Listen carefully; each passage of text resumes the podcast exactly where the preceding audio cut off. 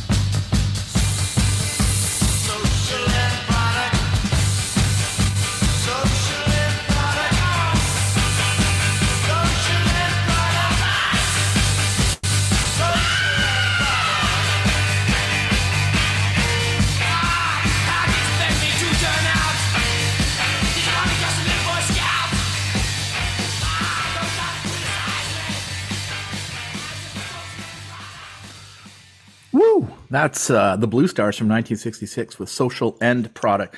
Now, my notes are a little bit out of order, so let me just figure out where they are. Okay, Bluestars, going to tell you about them. They're from New Zealand. Uh, the members of the band, Rick Von Bachhoven, vocals and guitar, John Harris on lead guitar, who wrote the song, Murray Savadin on bass, and he's doing some stuff in there. He's also on vocals, and Jim Crowley on drums. Uh, one thing I forgot to mention or look up is what place in New Zealand they're from. Do you actually have the city they're from? Uh, no, I didn't write it down. If nothing else, I guess I just don't know it. That's the answer. Yeah, and I think maybe this week's intern per diem could let us know, but uh, we might get we might get that information or we might not. At Did any you rate, say the bass player is singing the song?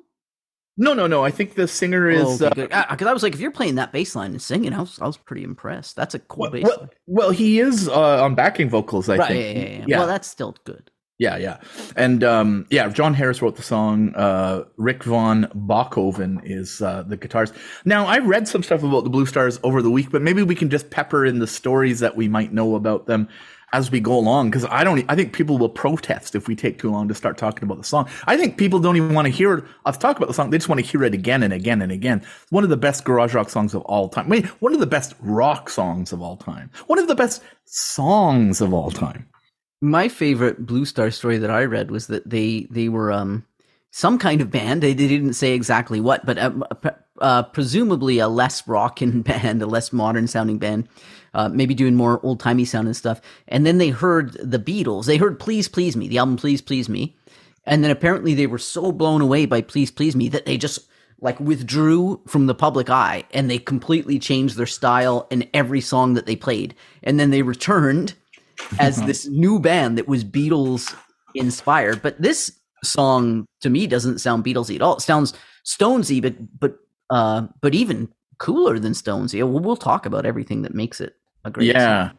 Yeah, I like the idea of them woodshedding uh, just to become the right band, you know, like whatever they were playing before, I'd, I'd be curious to hear. yeah. But yeah, they Yeah, took like, it a lot. A, taste of honey and stuff, which which the Beatles do actually. That's the, the only uh, tacky songs I know are ones the Beatles did cover. yeah, yeah, or Besame Mucho or something like that. yeah, yeah, yeah. Probably something lighter for sure. Although you never know. Maybe they were doing really crazy rock and roll like Little Richard or something or Esquerita. Which, Mm. Right, which and they you went know, less rhythm and blues. They might have gone like less bluesy and a little more yeah. sort of Although or whatever. I just can't imagine boys from New Zealand doing that. But then again, listen to this song and how fierce it is. Like you're angry if you're from New Zealand in the '60s because I imagine being in like because I'm from Canada and you are from Canada. What it would have been like for someone like my father who would have been oh, he was actually in his 20s in the '60s. Probably wasn't really that angry, but if he was, Canada is at least, hey, we're right next to the US, so we can go over there. But if you're from New Zealand, you feel like possibly, I'm just speaking for New Zealanders here. People who don't listen to our podcast, by the way, we really have very little listeners from from New Zealand from when we do our demographics. But they could be a little bit maybe a chip on their shoulder because they're just kind of forgotten. I don't think that's the reason why these guys sound like this though, but there is something going on in this song. This has got the fairy dust on it. So we could start talking about the song. We're definitely going to be talking about the lyrics. So I'm going to throw to Eric to start telling me what needs to be known. to me, the, the most standout, if I was just going to try and figure out what the uh, most outstanding elements of the song are, what makes it special, I'd say number one, fuzz riff. Mm-hmm. Listeners know and our listeners love. Uh, wait, that doesn't make sense. Listeners know that we love a great fuzz riff. Well, then we love a great fuzz riff. This is what I do for diction exercises before every episode, so that I can deliver these sonorous. Listeners tones. love fuzz riffs. Yeah, yeah. Uh, and this one has a really awesome fuzz with that da na na na da na na na bow bow. So let's let's come back to that in a second. But I just want to also say that the another thing that makes this really special is angry lyrics, just incredible lyrics that we are going to have to break down line by line. I make it sound like that's a big deal. We do that about pretty much every song we do. Uh, then number three, maybe this should be above number two, but the way this guy says words. We got a couple royalettes in here. This guy is great at saying words. It's an underappreciated skill. People who are great at saying words. And then a couple honorable mentions.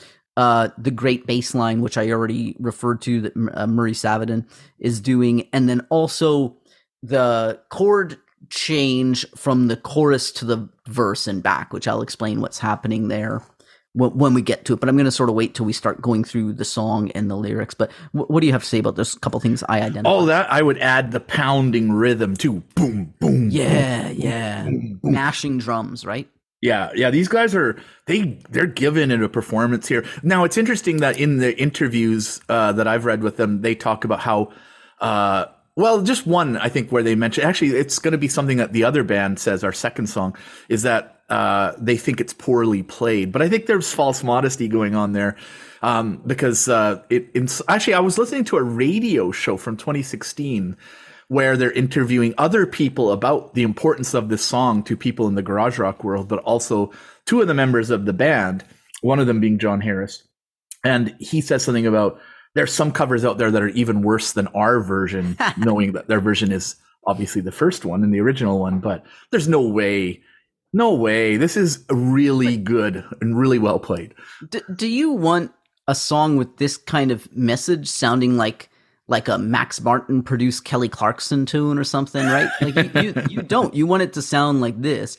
And part of I think when they're talking about the performance is, you know, they are talking about performance, but they're probably talking about production as well. Because what does it sound like? It sounds like a garage rock song, and this is one of the garagiest episodes we've ever done. I would say Maybe the, maybe this the, might be the garagiest episode we've Yeah. ever done. Because if Yeah. you do an episode with covers, you're gonna have a of some. We actually shoot for some variety of sound, right? Like, Mhm. we, I mean, if there's four classic garage covers of something, we'll play them all. But we love it also if there's like a disco version or something, right? That's fun. Or if we get some Falco in or whatever.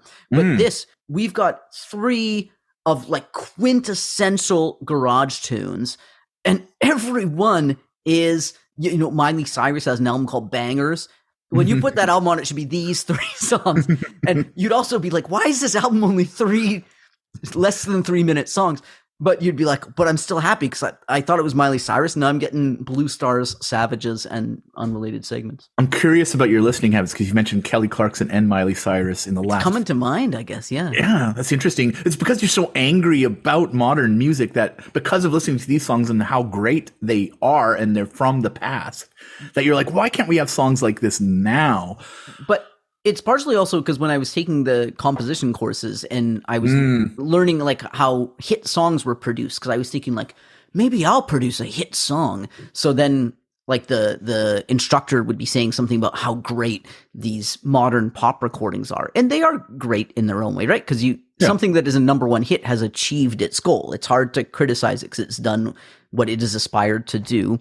And and I'd listen, and I'd be like, okay, yeah, this is this is pretty cool. But I have to admit that that's not what I sit around listening to. Lately, I just listen to NRBQ. So Nice. that's that's all. That's all that's on my turntable besides whatever's on the the podcast for the week. Yeah, yeah, yeah. Um, if you if you want to know how to produce a great song, even though it's not necessarily going to be a hit, go back to New Zealand in 1966 in a time machine and just press play and record, or plus record, I guess.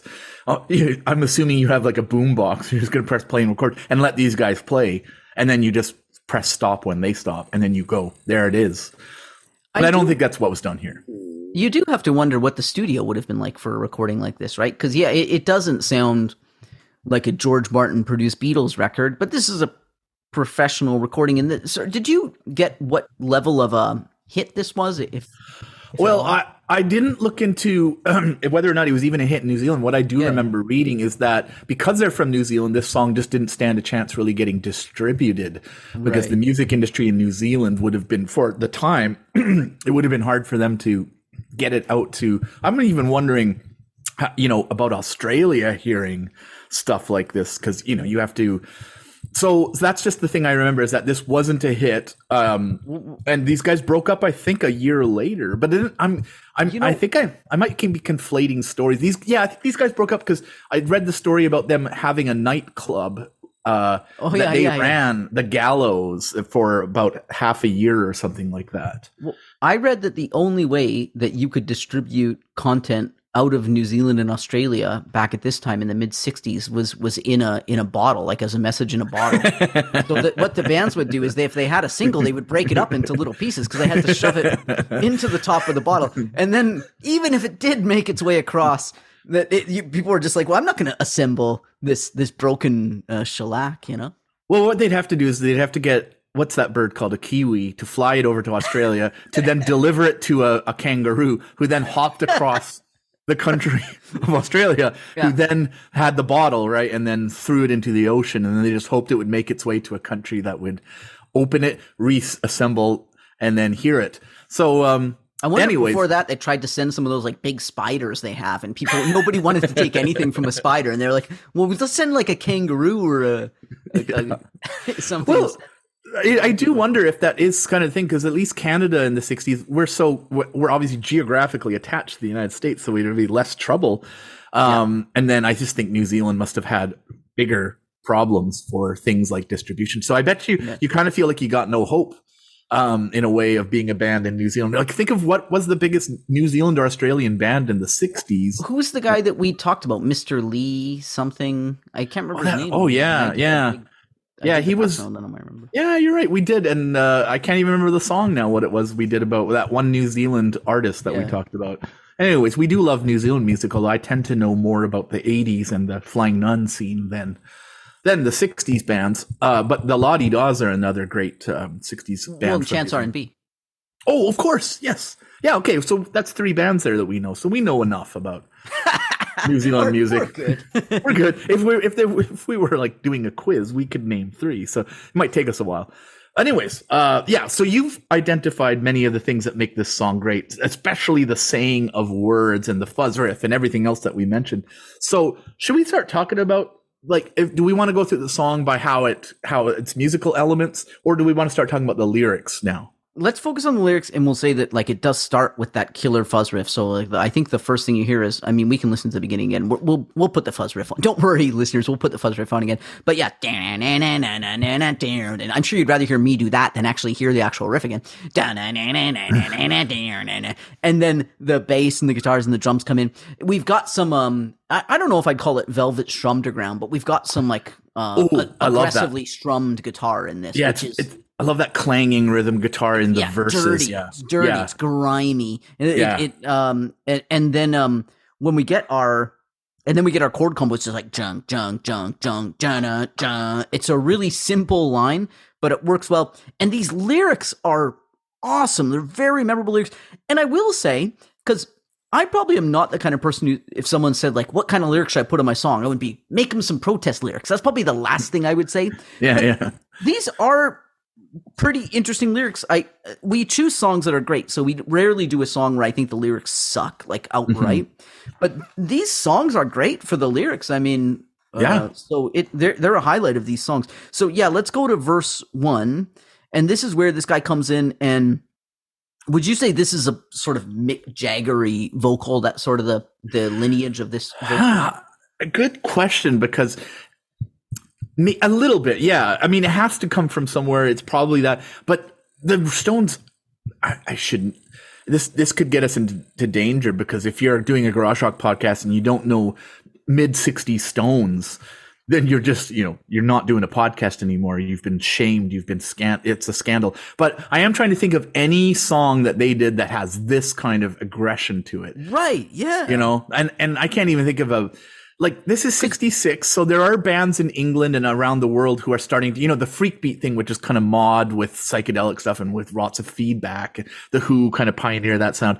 Um, but lyrically and vocally it's just it's almost you know what it is? It, people have pointed this out and we always roll our eyes at the this is a punk song before punk. But this really sounds more like the 76 punk bands the way the vocals are. Right. there's just something more angry. And it's and it doesn't you know some people were writing one person was writing in a comment section somewhere that they thought they were surprised to find this band was from new zealand. They thought he was german or something because of the way he over enunciates words. But to me that just makes it snottier. Like it is i wouldn't necessarily guess that this was new zealand but i would think this is a native english speaking band i wouldn't have thought i don't think that they're from some other country but the way they snarl he snarls the lyrics Snarl, that's the right word, yeah. yeah And there's nothing bluesy about this, right? This isn't Yeah. bluesy at all for a band called the Blues Tars or the Bluestars. yeah uh, That- and I think you asked the right question, which is like, where's a Mick Jagger song? You know, you said of this era, but let's say anywhere where there is a snarl like this, where there's anger like this. And now I'm trying to, I know that I've heard something that resonates in this way, but now I'm trying to think like, what is it? I'd have to go through some records to, to find anything comparable. yeah i think like there certainly is- Johnny Rotten has has anger yeah sort of like this, but this isn't singing like Johnny Rotten. I guess I'm just thinking that because he's got the "Don't Stand for the Queen" line, which we'll talk about. second. Well, let's start talking about the lyrics then and get Yeah. into that. And because I also think that the fourth line of the first verse is is maybe different from what lots of people think it is. So so we're going to talk about what we think he's actually singing. So the first line Well, I'm going with my interpretation. Plus, of course, there are lyric websites out there, but they're never very reliable. So the first line appears to be, I carry my girl through the mean city streets. Some will say Maine, but I think it's an accent thing. Mean is better. Maine isn't as powerful. So I want to believe it's, I carry my girl through the mean city streets. Well, let's talk about that line too. He's, he's Yeah, yeah. literally talking about lifting his girl, like I guess over his shoulder or something. And supposedly, this line was Yeah. from an actual thing that happened where he did carry his girl through the mean city streets or main city streets. Uh, and what, what, like that's a bizarre first line because he doesn't expand on this. He just says, "Here's evidence of how angry I am. yeah, yeah. I carry my girl through the mean city streets." So there could be two things here. He could be carrying her through the mean city streets because they're so mean. He feels he needs to protect her through, you know, this. I imagine the streets of New Zealand being like Escape from New York. That Kurt, Well, is how would that Russell? be faster? Wouldn't that be a slower way to get through the streets? well, it's just more like if I you know wanted he to get out fast. It's still an interesting image, but it also could mean that he had a fight with her, and so Yeah. he's carrying her back home, caveman style. And there's a, an opening, and it's classic garage misogyny, right? Like my girl Yes. is acting up, so I'm going to physically restrain her and then run her through the streets, while probably shocked New Zealanders are are you know looking on with uh, with great consternation. Yeah. Um, so so it's one of the two, but I love the idea that it's just the New Zealand is just some really scary apocalyptic wasteland in 1966, which I'm sure it wasn't. But you know, it's just crime ridden, and so he's got to protect. It's it's it's it's probably the other one, but I still like that it's got two possible, maybe more possible meanings. But those are the two I think of. So he's saying here, I'm, I'm a, I'm a bad guy, or is he saying like what happened to me, or is it just a great image and a great first line? I think right now, I just say it's a great image and a great first line. We don't condone carrying your girl through the mean city streets. But it's, a, I mean- it's- but we condone having a first line of your song that makes your Yeah. ears perk up and go like, what? Yeah, exactly. And then he uh, I, he said, I think there's an A plus in this next line, but I can't remember where it is. I'm changing my mind with every week, but he Or I sounds like hear he I says, change a my mind. "Yeah, I like change A mind." Yeah, I Change a change a my mind. mind. With a every week. So there's two A pluses that I change in my mind That's what I hear, with yeah. the every week. So yeah, and then of course the third line, which is the the real standout. I don't stand for the queen. Love that. And apparently that's because in uh, movie theaters, and I assume this was across the Commonwealth. If you are a non uh, Commonwealth listener, what the Commonwealth it doesn't get used anymore much, but uh, when I was a kid, the Commonwealth was all of the British colonies, mean and the English speaking ones specifically. I think it was probably a lot of other ones, but it would mean New Zealand, Australia, Canada, and then other ones that you know. I I don't know if the Commonwealth was just those English speaking countries where lots of uh, British UK people from the UK had moved to when Canada was for a while a very British country, very English, uh, and then you know all of the people coming here from that. So if the movie theater was uh, playing, you know how you and it's terrible when you go to a, a sporting event, you have to stand for the anthem, and or if you're in Canada, you have to stand for two. Yeah, actually, that's any- funny because you hear Yeah. that story about the movie theater and you think, "Oh my god, that's so weird!" Like they would actually do that, and then you could later this later tomorrow be at a sporting event and be standing up for the national anthem. Right? It's like eh, not that weird. We're still doing stuff like that all the time. right? Yeah, and Americans got it good because they only have to stand for one. And if we've got a hockey game and there's some American team is here, we got to stand for two. Yeah. Although I bet you Americans complain when a Canadian team plays and then oh we got to stand for the Canadian anthem. But yeah, it's dumb. There's no. Um, I always argue about this with my mom. Why? Why do we have to? And, and she's like, well, you just do. We Like- should do an episode where we do a couple national anthems. We'll just Oh, play wow. the anthems and we'll talk about them. Yeah, yeah, yeah. That could be interesting. Maybe if we're really desperate. But so I don't stand episode five hundred or something. where we're really scraping the barrel. But yeah, it could be interesting. We could do uh, uh, anthems done by rockers, although that usually sounds terrible. Even though people love uh, Jimi Hendrix doing the Star Spangled Banner, I don't think it makes much for wanting to actually listen to it again. It's an amazing thing to do, but then you're like, "Oh, would I listen to it again? No. I don't think I would, anyways. But I don't stand for the Queen. Is whoa, what a line! Even if you don't understand, you know that it's a uh, a potent line. This kid, and I imagine him as a pimply, uh, disaffected, long haired New Zealand teen and he's not going to stand for the queen in any kind of capacity. And then the next, Whereas I don't stand for the teen. Uh, no, and I, she doesn't either. The queen says, "Well, I don't stand for you either." It's gone now. we also have to mention, and I think this was from an episode that might no longer be up anymore. We also have to mention the SCTV with the fake Oh. punk band who did I hate the bloody Queen. There was uh, an episode Mm-hmm. Queen of Haters. the show SCTV where there was a, a punk band called the Queen Haters. I think Martin Short was the singer, and they sang a song Yep. called "I Hate the Bloody Queen," and it is amazing. It is. this is a, a Bo Diddley Award uh, play candidate for the song that we will play. Oh yeah, that's actually a good idea. Yeah. Uh, sorry for those might, who might want to be listening to um, "Sweets for My Sweet" done by Wang Wang Dog. We'll bring it back, but this week we got a protest, so that might will be one of them. So yeah, you're right. The uh, the tradition of um, Commonwealth type bands. Um, c- complaining about the queen if that's that's not even that's understating it. It's on display here. And then the next line is really interesting because it seems to be something like and i'll ask what those traditions mean. But he also might be saying and i don't know what sedition means which is Oh wow. that's what i've thought i heard him say when i started paying attention to the lyrics but i think it actually probably is and i'll ask what those traditions mean because he's probably reflecting upon the actual tradition of standing for the queen because you're playing god save the queen by the way not the queen doesn't come in to the movie theater and then you stand for her it's that they're playing the what was once the anthem right god save the queen for probably all the Commonwealth nations, and you would have to stand up and before the movie started. So I like the fact that there's two possible lines there, and the other one is very. I don't think he's actually saying I don't know what sedition means, but I hear it. So, anyways, I like that there's for me, anyways, two possible lines there. I don't know what you want to say about that line. It's cool. It's a cool line. Yeah, it's a cool line, and of course we've got the music going on here. So, uh, so he doesn't. The, the, there's one more verse before the the actual chorus, right? Yeah, and, and when you listen, look at the guitar in a song like this or the bass. One thing you'll note is that it's it's all like punchy short notes. Like the guitar be like jank, jank, jank, jank, jank, jank, jank, and the bass go boom, boom, boom. So you're never hearing that sound of just playing something and sustaining. There's ne- never a relaxing feel to any of the instruments, right? Because the instruments are just as angry and aggressive and, and like not at rest, not chilled out as the singer in the the theme is.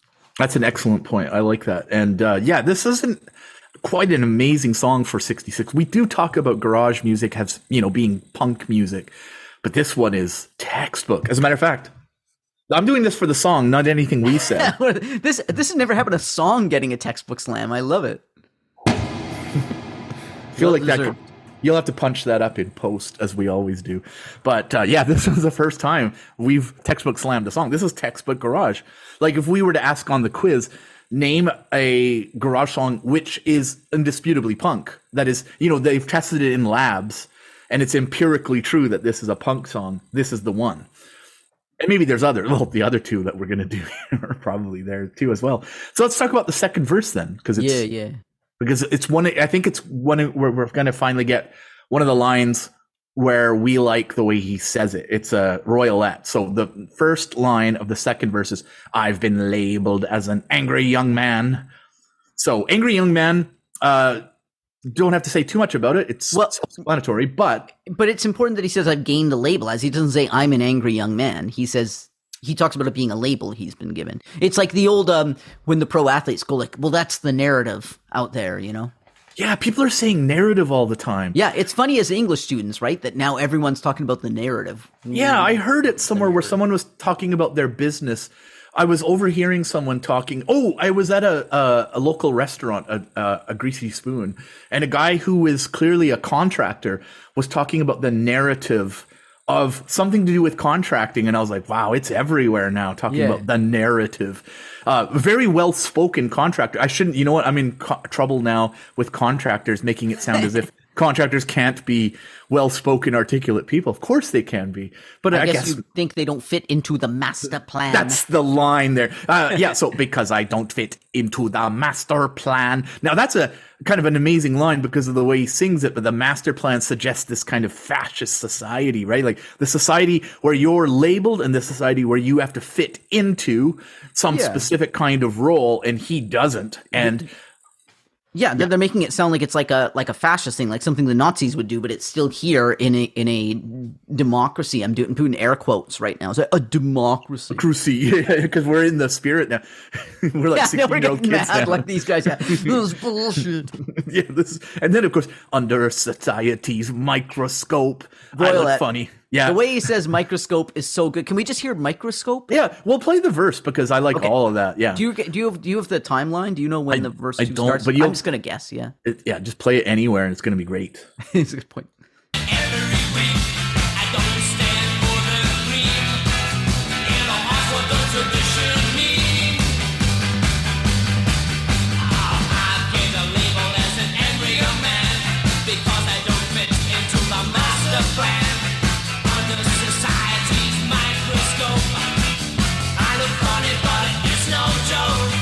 Microscope. Uh, Yeah. I also like the background vocals at the end of the lines, like on "Angry Young Man, Master Oh. Plan." That's right. And then he also I forgot there's a there's an actual A plus there. I've been uh, labeled. Maybe it's just because he Hmm. says been and when he hops off that syllable or that uh, phoneme, then he gets into like, I've been labeled as an but that's kind of a punk thing to do is to over enunciate a word to make it sound that's a Johnny Rotten kind of thing, at least in his uh uh, yeah, it was always kind of his thing, especially in early Public Image Limited. But I've been uh, labeled as an angry young man because I don't fit into the master plan. No, we're just gonna this episode's just gonna be us saying stuff the way the guy says it. But it's I good thi- episode. And then he adds an A plus at the end of a word. He does microscopa ah, instead yes, of doing a, an A plus at the beginning. Yeah. the that's the kind of thing that Marky Smith would do. So this is all just pre, pr- or we could call this proto punk. No problem, no problem. We could call it that because it's it's with a ferocity that's being played, and the singing is ferocious too. Mm-hmm. It's it is demonstrably angry. It isn't faking it at all, and it's amazing when I listen to this interview with these two nice older New Zealand gentlemen talking about the song because New Zealand accents are, hey, we've been accused of having adorable Canadian accents, which means that when we get angry, probably people were hearing us and they think we're cuddly teddy bears because that's what people think. I was asking my, though. I was asking my brother about the Canadian accent. I was like, what is it that people are hearing then? Because I don't know. And then he says, oh, it's just when we get excited, they think we sound kind of cute and funny, like even if we're angry. But if it's, it's if we're excited about something, we sound a little more Canadian to them. And I was like, okay, that makes sense. So, so in this case, I don't know. I'm not. I, I definitely think he's no joke. Um, but uh, That's a good yeah, line too. I look funny, but it's no joke. yeah, don't laugh at me just because I dress differently from you. I'm I'm not even taking these lyrics as uh you know, from a perspective of someone older now, uh, who then looks back at being an angry young man and thinking, in some cases, you were right to be angry. In some cases, you were struggling to articulate what it was that made you mad. And you maybe in some ways came to accept the master plan a little bit, right? But this is at that time where you feel like you could rebel against it if enough other people maybe you could find them. And I think that's part of it. But yeah, I just love the ferocity of this song and every line being just angrily spat out basically mm-hmm. while you're hearing this fuzz and this like And pounding it doesn't rhythm. get tiresome, right? Like you, No. you could think that maybe just like an ang- a song of all anger like this, and like you said, like spitting out these angry, snarling lyrics could could be fatiguing, but it's not. It's not at all. But you get to the end of the song, you're like, well, I'd like to hear that again. Yeah, yeah, yeah. Um, and I was so let's get talk about the chorus because there's something there I want to bring up about the the song title itself too. Mm-hmm. Um, so shall we uh, just uh, read out the song, uh, the chorus lyrics here? I'll do that. yeah, yeah. So well, let, why don't we just play the chorus because we got it right Yeah. here, just because it's such a Do good it. chorus, and and then we'll Do talk it. about it. Yeah.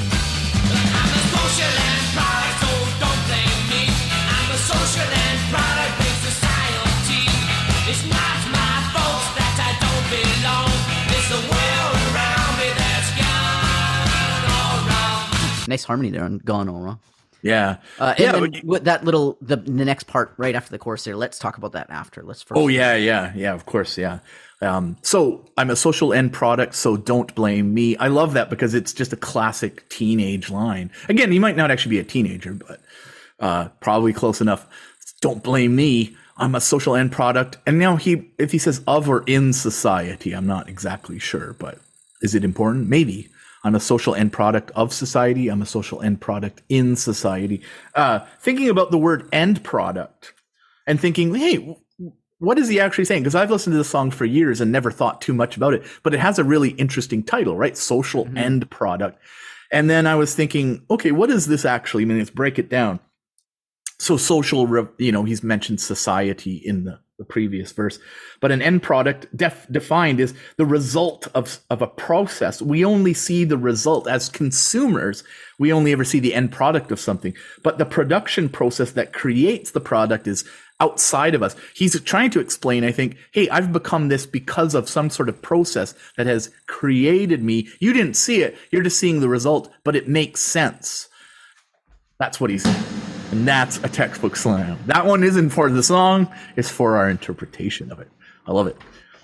I really slammed those books together. I, I, that could be could be uh, cause some problems at, in the production phase. Well, we have to go through a lot of, uh, you know, getting reimbursed for books that we smash, textbooks that we destroy from the textbooks. You know what? We should be getting the interns to slam them together. They're young and strong, and they would love to destroy textbooks. I think, yeah, yeah, that's right. Because they have this sort of anger, this teen anger that uh, the Bluestars have here. but their music sounds like. Well, I was going to start making an angry old man kind of statement about the angry music, but I actually don't know what the angry music is for teens now. I'll have to ask. It's like Bruno. Mars, you know, Ed Sheeran. oh God, oh God! I wonder. I have a feeling it's something that I just don't know what it's out there. Yeah, it's probably yeah, yeah, it's, yeah. it's probably pretty cool, even if I don't like it. Um, so yeah, so that, we've talked about those two lines. I'm a social end product, so don't blame me. I'm a social end product. let me mention something about the music because here Oh, yeah. there's a sort of a de facto modulation or a faux modulation where because this the verse has been in G and when the riff comes in it's in G that da na na na na na na na da na na na da na na na da da and that riff that fuzz riff is in G and the root note of the riff is G uh, so when you have a riff like that, sometimes what you expect is that riff is going to mark the chorus, or that riff is going to come back and be underneath the chorus, and it doesn't at all. They go to something very different for the chorus, which is the classic garage riff, the cat came back riff, the hit the road jack riff, the walk don't run chord combo, that A minor and that dun, dun, uh, the dun dun dun dun dun dun dun dun, just that like uh descending. It's not quite chromatic, but more chromatic than than uh, like most Beatles riffs or something. And Yeah. this- the the progression from like hit the road Jack or, or Cat came back, um, and and and it just sounds neat here because you've switched really from G to to the the sort of core of that riff being the A minor, and the kind of the key to that that is unheralded is that when you shift back to the riff, it has a really neat sound to it. That you go from this thing that's focused around the A minor, and then you're back in G after when the comes back. So there's a little bit more to the song musically than you may expect. Yeah. I mean, it sounds amazing, but yeah, if you don't really get deep into it, which is our job, you might just think it's it's almost as if it was sprung up naturally, like it's just the chords of of anger. Ooh, wouldn't that be a cool band name or a cool title for something? The chords Yeah. of anger. Yeah, uh, like as opposed to like that Beatles song "Words of Love," chords of anger. Oh, words of love, comma, chords of anger. Hey, that's pretty good. Yeah, yeah. Yeah. good album title too. And another neat thing that happens in the chorus is in the verse before, the background vocal would emphasize the end of the line, like the lead singer would say, "I've been la- I've been labeled as it," and then two people say, Angry young man." man, cause I don't fit into the master plan." Right, and two people. But in this one, now the background switched to the beginning of the line, so like social uh, product, and then the singer solo. So don't blame me, social and product of society. Now So it I sounds like, the Who. Substitute. Totally, I think it Yeah. does a, a, a bit who-ish, you know. Yeah, that, we're Well, getting then some. You look at the next here. part with the s, like Oh, that's yeah. like a, it's a stutter substitute Yeah. like my generation has the stutter, and they probably thought, well, what's going to make our song a Oh, hit yeah. song? They're smart. Identify that uh, identify us. Like, well, we'll put in a. S. Although that's the worst thing to do into a microphone. Surprisingly, Yeah. sounds pretty good here. Not too much sibilance. It's Yeah. a sibilance product. yeah. Um, you're right. The S is is a, a dangerous sibilant sound, as we hear it right there. Oh, Uh, he doesn't care about your traditions, your recording traditions, where you avoid those sounds. Yeah, and he doesn't know what sedition is either. So um, I love it. But we didn't talk about the last two lines because he, Yeah, uh, of course, because he also says it's not my fault that I don't belong, and it's true. He is sort of saying them uh, in a very over enunciated way, which just highlights almost it, like not irony, but just it's as if you're spelling it out to someone. You're speaking to them like they're a child. It's not my fault that I don't belong. It's the world. And then some people think it's, I always thought for a long time that it's the world around me that's got it all wrong, but it's that's gone all wrong. Um, which is a surprise to me. It sounds more, you know what? This is as a Canadian, do you notice that Australia and New Zealand seem more British in their way of speech? And people will accuse us of being more American. Uh, That we don't have things like I was just reading an interview with Bryan Adams of all things about his photography, and he says I've not seen that in a while, and I'm like, that's not something that he's from where I am in Van. He's from North Vancouver, Yeah. and so he should be saying I haven't seen that. But he says I've not seen that before. I'm like that's so British that it seems like you're affecting it. But if you are if you if you said that and you were from either England or Australia or New Zealand, I go ah let them do their British things. So there's something really interesting to me about how we have escaped the British sound. And I don't think it's as simple as, well, because we live next door to America and we're uh, inundated by their media. I think there's more to the story than us being, uh, you know, invaded and taken over culturally. But I Are just find that. we are a social end product.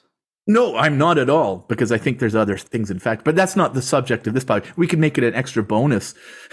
Hmm. but like the theories of why Canada doesn't speak, like it's a linguistics thing that I remember Hmm. talking about when I was taking some linguistics classes, but I never got, I never got good grades in linguistics. So I was just uh, trying my best out there in those linguistics classes. At any rate, um, you're right. And then he, the world that around me that's gone all wrong, which is again just uh, you know, in a way, there's not a lot of subtlety to the lyrics, but that's still. I mean, there's still something going on here that's worthy. we- We've already said lots, but I think it's really point your point about the the who-ness, the social end product is so great because it's a slow burns too. Yeah, yeah, yeah, yeah, yeah, yeah. It's a right, right, right. It's a slow burns. Um, We're bringing back all the old terms. and here. then later there's a there's a bit of a snake charmer as well to bring in another old one. The, the uh, which actually a Snake charmer, yeah. snake charmer. Mm-hmm. And the s- also I was thinking I don't think this is actually what it is, but it's cool enough that I have to mention it. Is that it could be a fuse that has been lit, and this guy is going to blow up, right? This is a fuse that's burning down. wait. I'm getting excited lately about getting the textbooks. I'm like, all right. yeah, that was the fuse has been lit, and he is.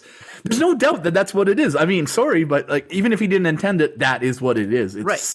So, sh- and the He's gonna explosion is this. It's when they get to the back to the riff. It's Yeah. to the explosion. No, no, no, no, no.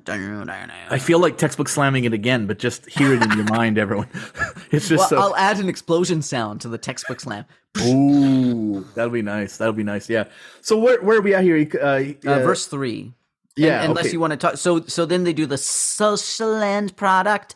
Social end product. It, there's something very British about that part. Yeah, and yeah. then the and the bass is really cool. The doom and the kick drum and the bass are Oh, going yeah. together. It's on a single note. And We then gotta- we get to riff and verse. three. Do you want to hear it? Uh, but yeah, but Murray Savidan's doing lots of things with the bass, and then he just at other points he's he's doing. I the word I would use is he's the bass is doing some dives. He's doing some dives. The bass is the instrumental hero of this. Like an, an instrument wise, like the vocal, I think is is the hero, but the bass is the instrumental hero. Yeah, and that's a bold statement because the fuzz riff is there, but the fuzz, fuzz riff yeah. is the foundation. That's the the- fuzz. The fuzz riff is the foundation, but the hero is the bass, and you want to give the bassist a little bit of like you. Every now and then, you got to make the bassist a hero, or we wouldn't have bassists in the world. So let's give that one to Murray Savidan. Point match to him. I don't know what that means actually. Got Checkmate. Anyways, keep going. Uh, sh- now, do, do we want to hear anything, or do Oh we yeah, want to go let, verse us just yeah, let's play the social end part. The stuff since we talked about it. Let's play it. Great. That. And then play the next verse too.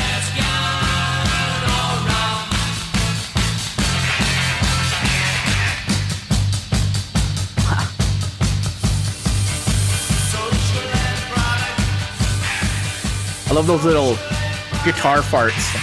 Yeah. Slow burns. Yeah.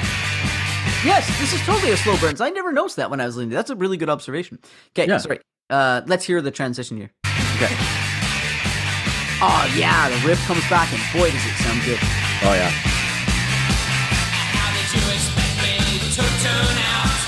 Did you want me just a little boy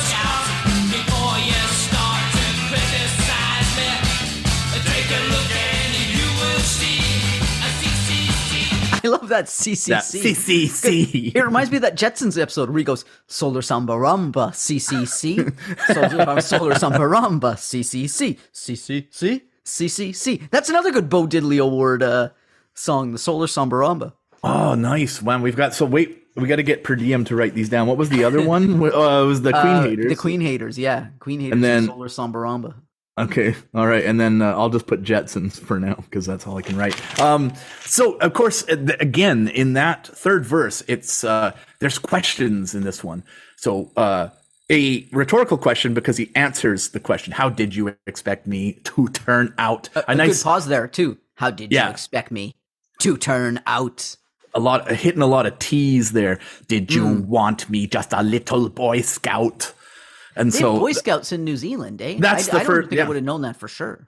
Yeah. Hey, were you ever in uh, Cubs or Scouts? I was in something called Beavers. Oh, I was in It Beavers like- too. Yeah, yeah, yeah. It was Yeah. like the Scouts and stuff. Yeah, well, it's- emblem. You get badges and stuff. Well, you, you're in Beavers, then you then you go to Cubs, then you go to Scouts, and my brother went from Scouts to Junior Forest Wardens. My brother went all the way up the scale. I made it to Cubs, but I remember being Beavers, which I think is a Canadian thing because uh, I don't think they have them anywhere else. But Scouts, well, maybe maybe Beavers are somewhere else. Did you ever do think Beavers, Beavers, caring, caring, sharing, sharing, sleeping, sleeping?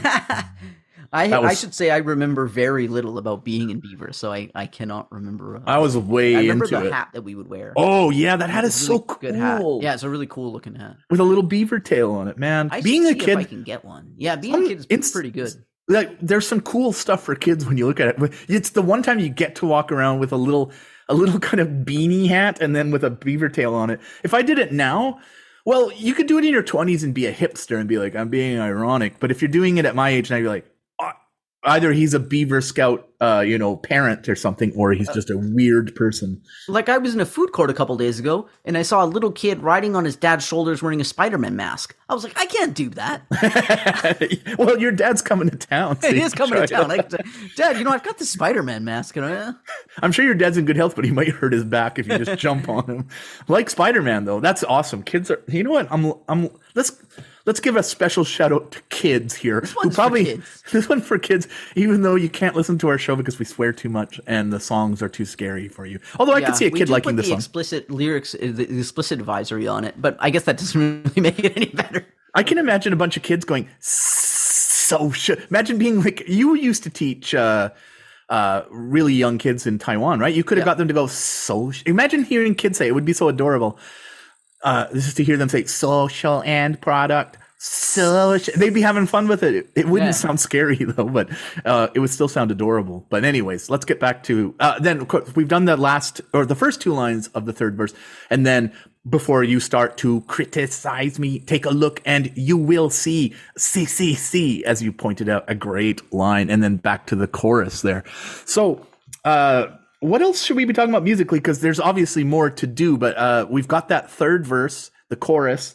They do the social end product. The one thing I want to say is there. I think there's a royalette in this chorus where he goes like society. He says Oh, it in a right. different way. And Yeah. I- that's a royalette to me. Yeah, you're right. Because you know what? It's true. It's just a little bit of variety to make the um possible monotony of pure anger.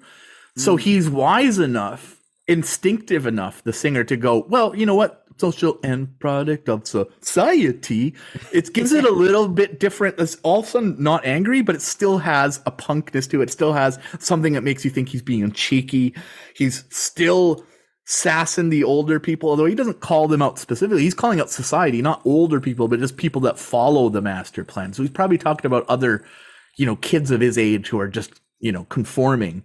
So And I think Uh, that there's hand claps that appear here as well, unless they've been earlier in too. But there's definitely hand claps, and they they could Yeah. even be considered almost sad sack hand claps because it sounds like just one or maybe two max people. Yeah, well, someone who's just kind of not getting it on beat or something, and just oh, uh, and then they leave it in. But it sounds. You're right. I didn't notice it actually, but this when you were starting to do the hand claps, when we were playing it back, I went ah, I think there is. And of course, the other thing about it is there's a rave up outro, which is great. A great. I mean, it, it Yeah. almost could have done it a little more, a little bit more rave up, but the kind of. Uh, is it halftime or false halftime or uh, fast double time. it's like faux faux double time because it's not actually an increase in tempo. It just makes you. It just makes the listener feel like that. yeah. It, it's like the tempo is not going up to like up from 120 to 240 or something. It's just You're right, yeah. But it's just a, it's another sign of them listening to uh, you know the music of the day, the Yardbirds, who are the kings of the rave up, and, And- we we love a good rave up.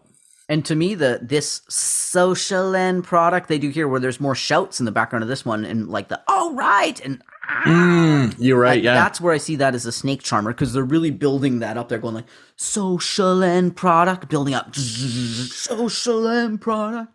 And we got to give it back to the guitars here because they're doing that clanging, ching, ching, ching, ching, ching, that kind of Mm. strum their ground there. But also, uh, we were talking about when we were playing it back, whatever part now, with those little guitar, those little fuzz farts that just come out that just sound so rude. Yeah, we so fuzz fart.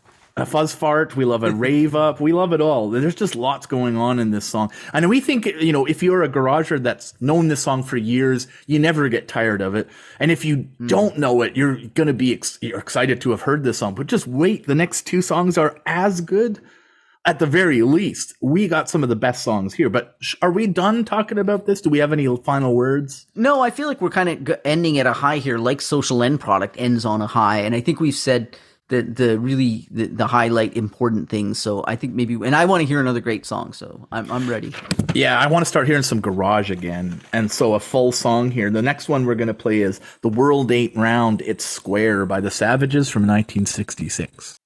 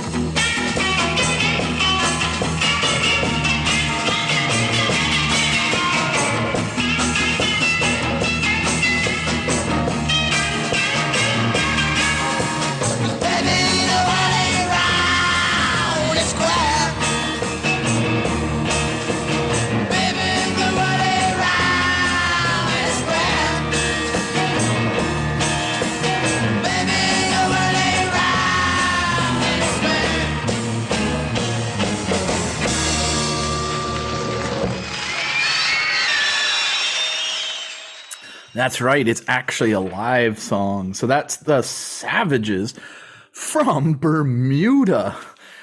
Uh, Bermuda's an island, right? I actually should look up Bermuda. It's in the Caribbean. Um, I don't know much about Bermuda except for growing up as a kid. There was all this talk about the Bermuda Triangle.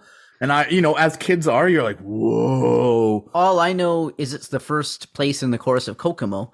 Bermuda, Bermuda Bahama, Come on, pretty mama. Key Largo, Montego, baby, why don't we go? I, I was going to keep going, but uh, Well, no, I was waiting for to hear more. I just couldn't remember the next line. Uh, that's, by the way, Down to Kokomo, we'll get there fast and then we'll take it slow. slow. That's where. we wanna go. Speaking of those garage rock protest songs, Kokomo. we should add it. Let's not add it to the songs we might play during the uh, Bo Diddley Awards. Be a Let's good not. song to Wang Wang Dog sometime in the future. That's a good idea. Yeah, we could do that. Uh, so these guys are from Bermuda, uh, and um, I, I was reading about a little bit about uh, that. They they say something about well, our parents weren't because you think Bermuda and you think about this is a band of white kids. I, I just I just think if, if you're living in the Caribbean, then you must be rich. But I guess actually no. Two of the uh, kids, their dads were sea captains. One of them owned a supermarket, and I can't remember what the other guy's dad was. Uh, any rate, the members of the band are Paul Muggleton on vocals and guitar, Jimmy O'Connor on guitar, Bobby Zuill on bass and vocals, and Howie Rigo on drums. Now, this song was written by the bassist and the drummer. So this song is written by the rhythm section. I can't tell you a song that I that we've talked about that actually was written by the bassist and the drummer. Can you think of another one? Unless a song written by Sting, but we've never talked about any of those songs for sure. No, and we never will.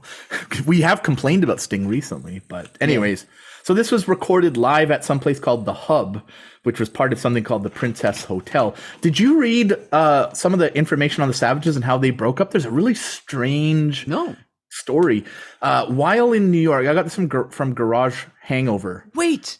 Yeah, I, yeah. I you want. I want you to tell the story. I just was. It was so notable. I'm like, why didn't I remember that when you said it? But Yeah. okay, yeah. Sorry. Tell the story. While in New York, someone in the band, I'm reading this from the text of uh, Garage Hangover. While in New York, someone in the band made an insulting remark in Harlem, which caused an irreparable rift in the band. Then there's a further statement that I'm paraphrasing. Yeah, yeah. Sorry, you go ahead. You're probably. Oh yeah, that that uh, Paul Muggleton said that someone said something that almost got us killed, and said something about some of the band members were at fault. So that also then makes it sound like, well, it sounds problematic as we say now, right? Like what? So that mention of Harlem makes me go, huh? That's uh. That I hope it isn't what I'm thinking. I hope it's an insulting remark you made to one of your fellow members. What I would say to the Savages is you're better off giving more information with that story than giving Yeah. less. Like, I mean, even if the Yeah. information, like, I would just say, don't let our imaginations run wild with that story. Uh, Yeah, especially for a song now, the lyrics being about, you know, railing against injustice, um, and your band being called the Savages. I just think, well, we better be careful here, guys. So, um, really curious about that story. But I thought, hey, we're journalists in a way. You got to, the truth must be told. We couldn't, uh, you know, we couldn't keep the lid on that story there. So we have to let you know about that. But who knows what's behind that? Yeah, I would say if they did express any racism, it sounds like they learned some kind of a lesson. I'm not saying that's how people should learn these kind of lessons, but yeah, I'm not sure what I'm saying. well, I don't know. I? It, it's just a, it's just a strange, strange thing. Uh, but it does mean that they were touring uh, from Bermuda, going to New York. But the band broke up apparently because of this incident. So uh, I don't think there's much else to say about the Savages themselves. We want to talk about the song, so let's start talking about it. I've got the lyrics, but I got to actually put up my, uh, you know, lyrics here. Okay, I'm ready. Here's But what I send to you. see. Here's what I see as the highlights. Number one, uh, or these aren't these aren't actually in order because number one really should be the unforgettable chorus. The chorus is amazing. Oh yeah, yeah, Uh, one of the best choruses of all time, and the way it's delivered is incredible. yeah, Uh, highlight number two, weird out of tune guitar. yeah. I don't know what the hell this guitar is doing. I don't even know for sure it's out of tune. Around the time of grunge, when Nirvana got big with Smells Like Teen Spirit, people seemed really shocked and offended that you couldn't understand the words. But I would say that this is even more shocking and offensive because not only can you not understand the words, you can't understand the chords. At least in Nirvana, you could understand the chords. This is like, I don't know what they're playing here. I don't know if they're playing uh, like it's like one chord, but is it even a chord?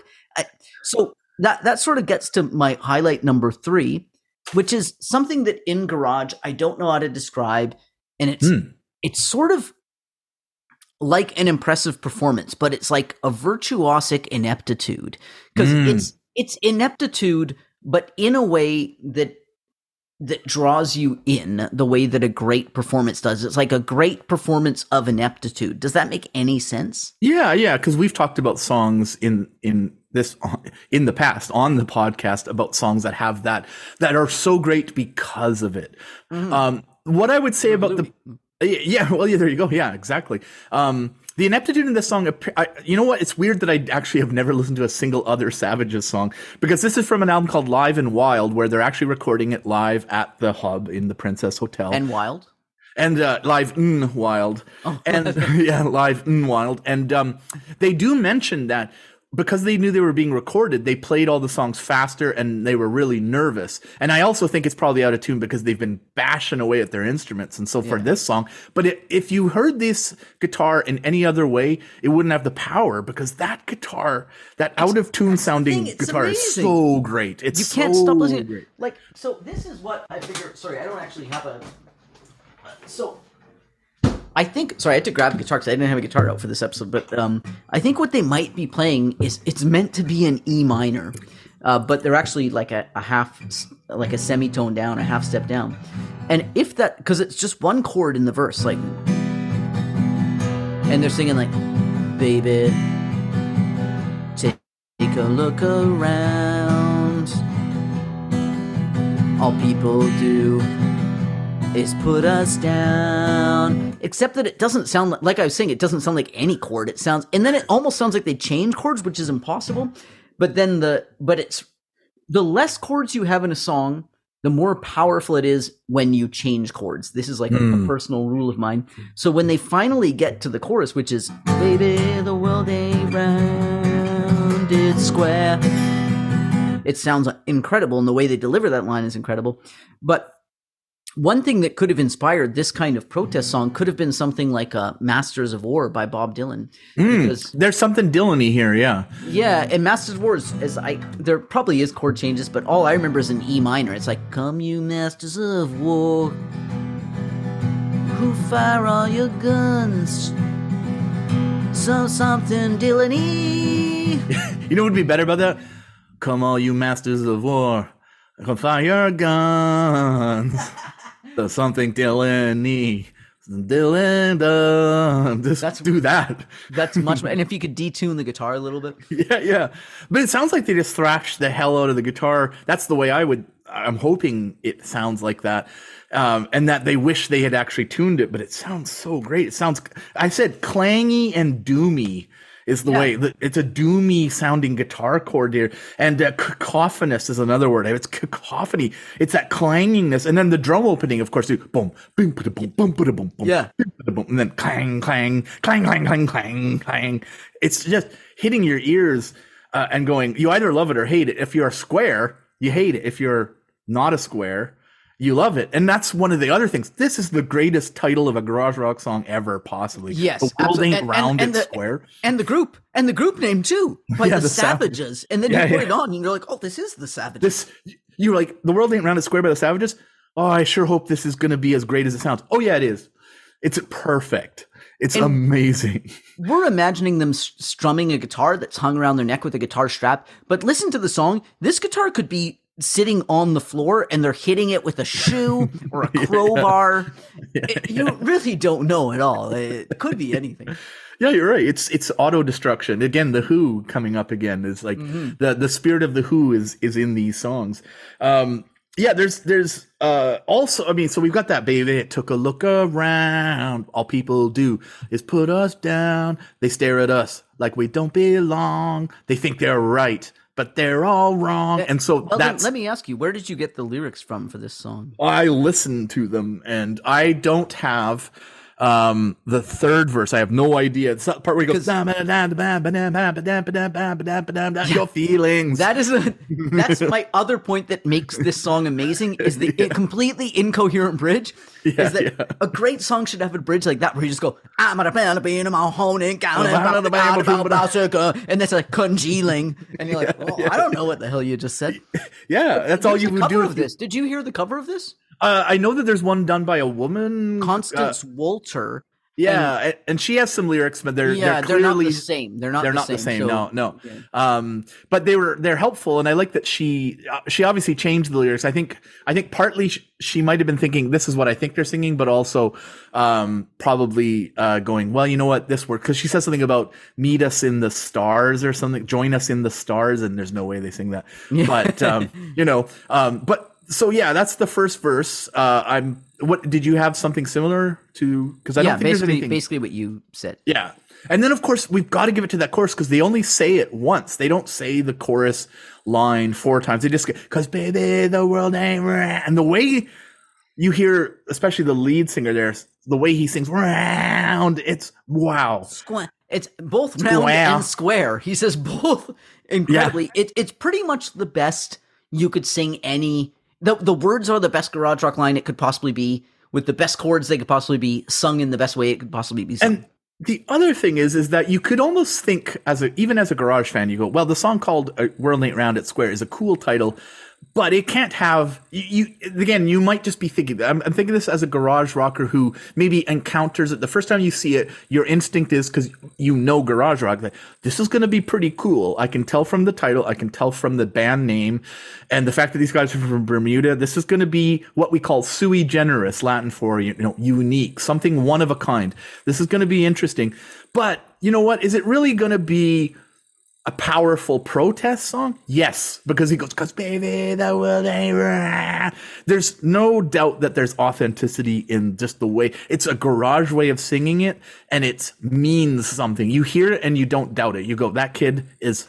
is feeling it there's there's there's real emotion there's it's it could be anger it could be just despair whatever it is but it sounds so good it's so convincing And I'll say this about this incident in Harlem as well is one thing that you get the sense of from these guys is they might be the type of group that likes to tweak people's nerves. Hmm. Because that's what they're doing here to the squares, right? And they're probably not hmm. tweaking anyone's nerves here because everyone in the audience is probably their their, their people. But hmm. um but they're the kind of group that would go out and they'd be comfortable like being like, yeah, we don't mind starting a little bit of trouble, but then on that situation they seem to have started they they you know like anyone they don't really want to start real trouble. They- they're expecting that nothing will happen Yeah, yeah. Think about it because um, again, I'm thinking of the Velvet Underground because they go up to Lexington one two five. I think that's Harlem. right right So, uh, so when uh, white kids go to Harlem, they're either looking for drugs or maybe they're looking for trouble. I'm not really sure. Not to say, okay. By the way. Harlem, Harlem is a cultural center of Black America, so it's also full of poets and artists and people. Lots of culture. I don't want to make it sound like it's a drug. Ad, you know, Lou Reed and his drug fix could only be found there, but um, you know, it's just interesting that that comes into the story, especially for this song. So, I mean, it kind of casts a little bit of a shadow on the song. It's too bad.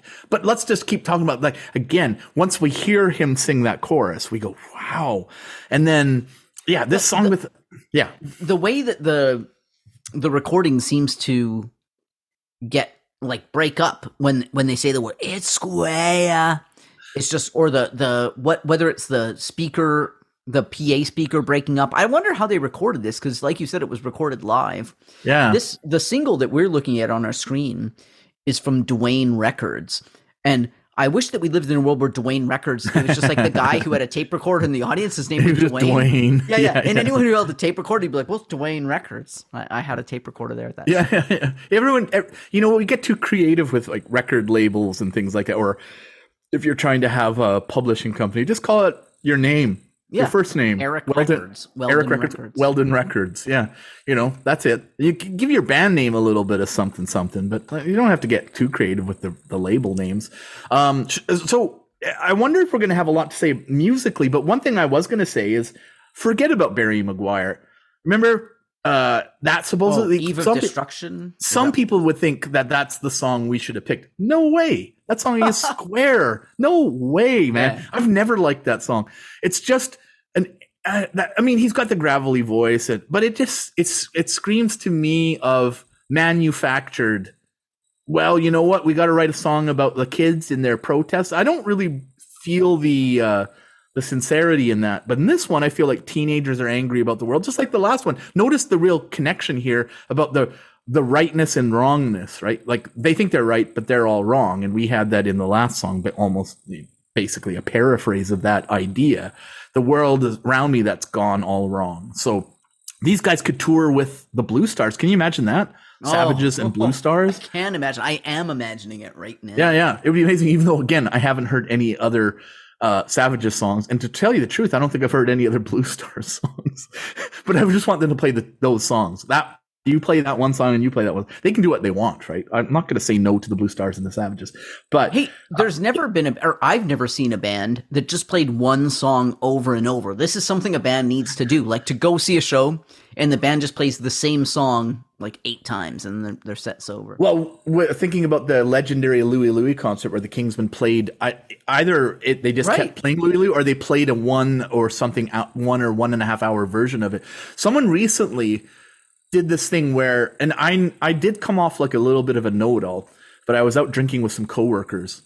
And uh, they're good people. They like music. They don't really like uh, the same stuff as I do, but they're you know I, I respect them. And they uh, one of them asked the question if you could go back in time to see any concert, and I said, oh, I'd want to go back to the concert at I think it's at um, oh I can't remember what that club was named. Something like the Peepo Club or something in Oregon, where the Kingsmen would have played Louie Louie for an hour, and I was met with stony silence at first, and then a attempt to be oh yeah cool you know where uh yeah that, that it came off like an answer for you know i've got a really and you know a lot of people don't know this a real record collector answer You're right A though. re- I can't imagine anything like cooler than that, like being in a certain moment.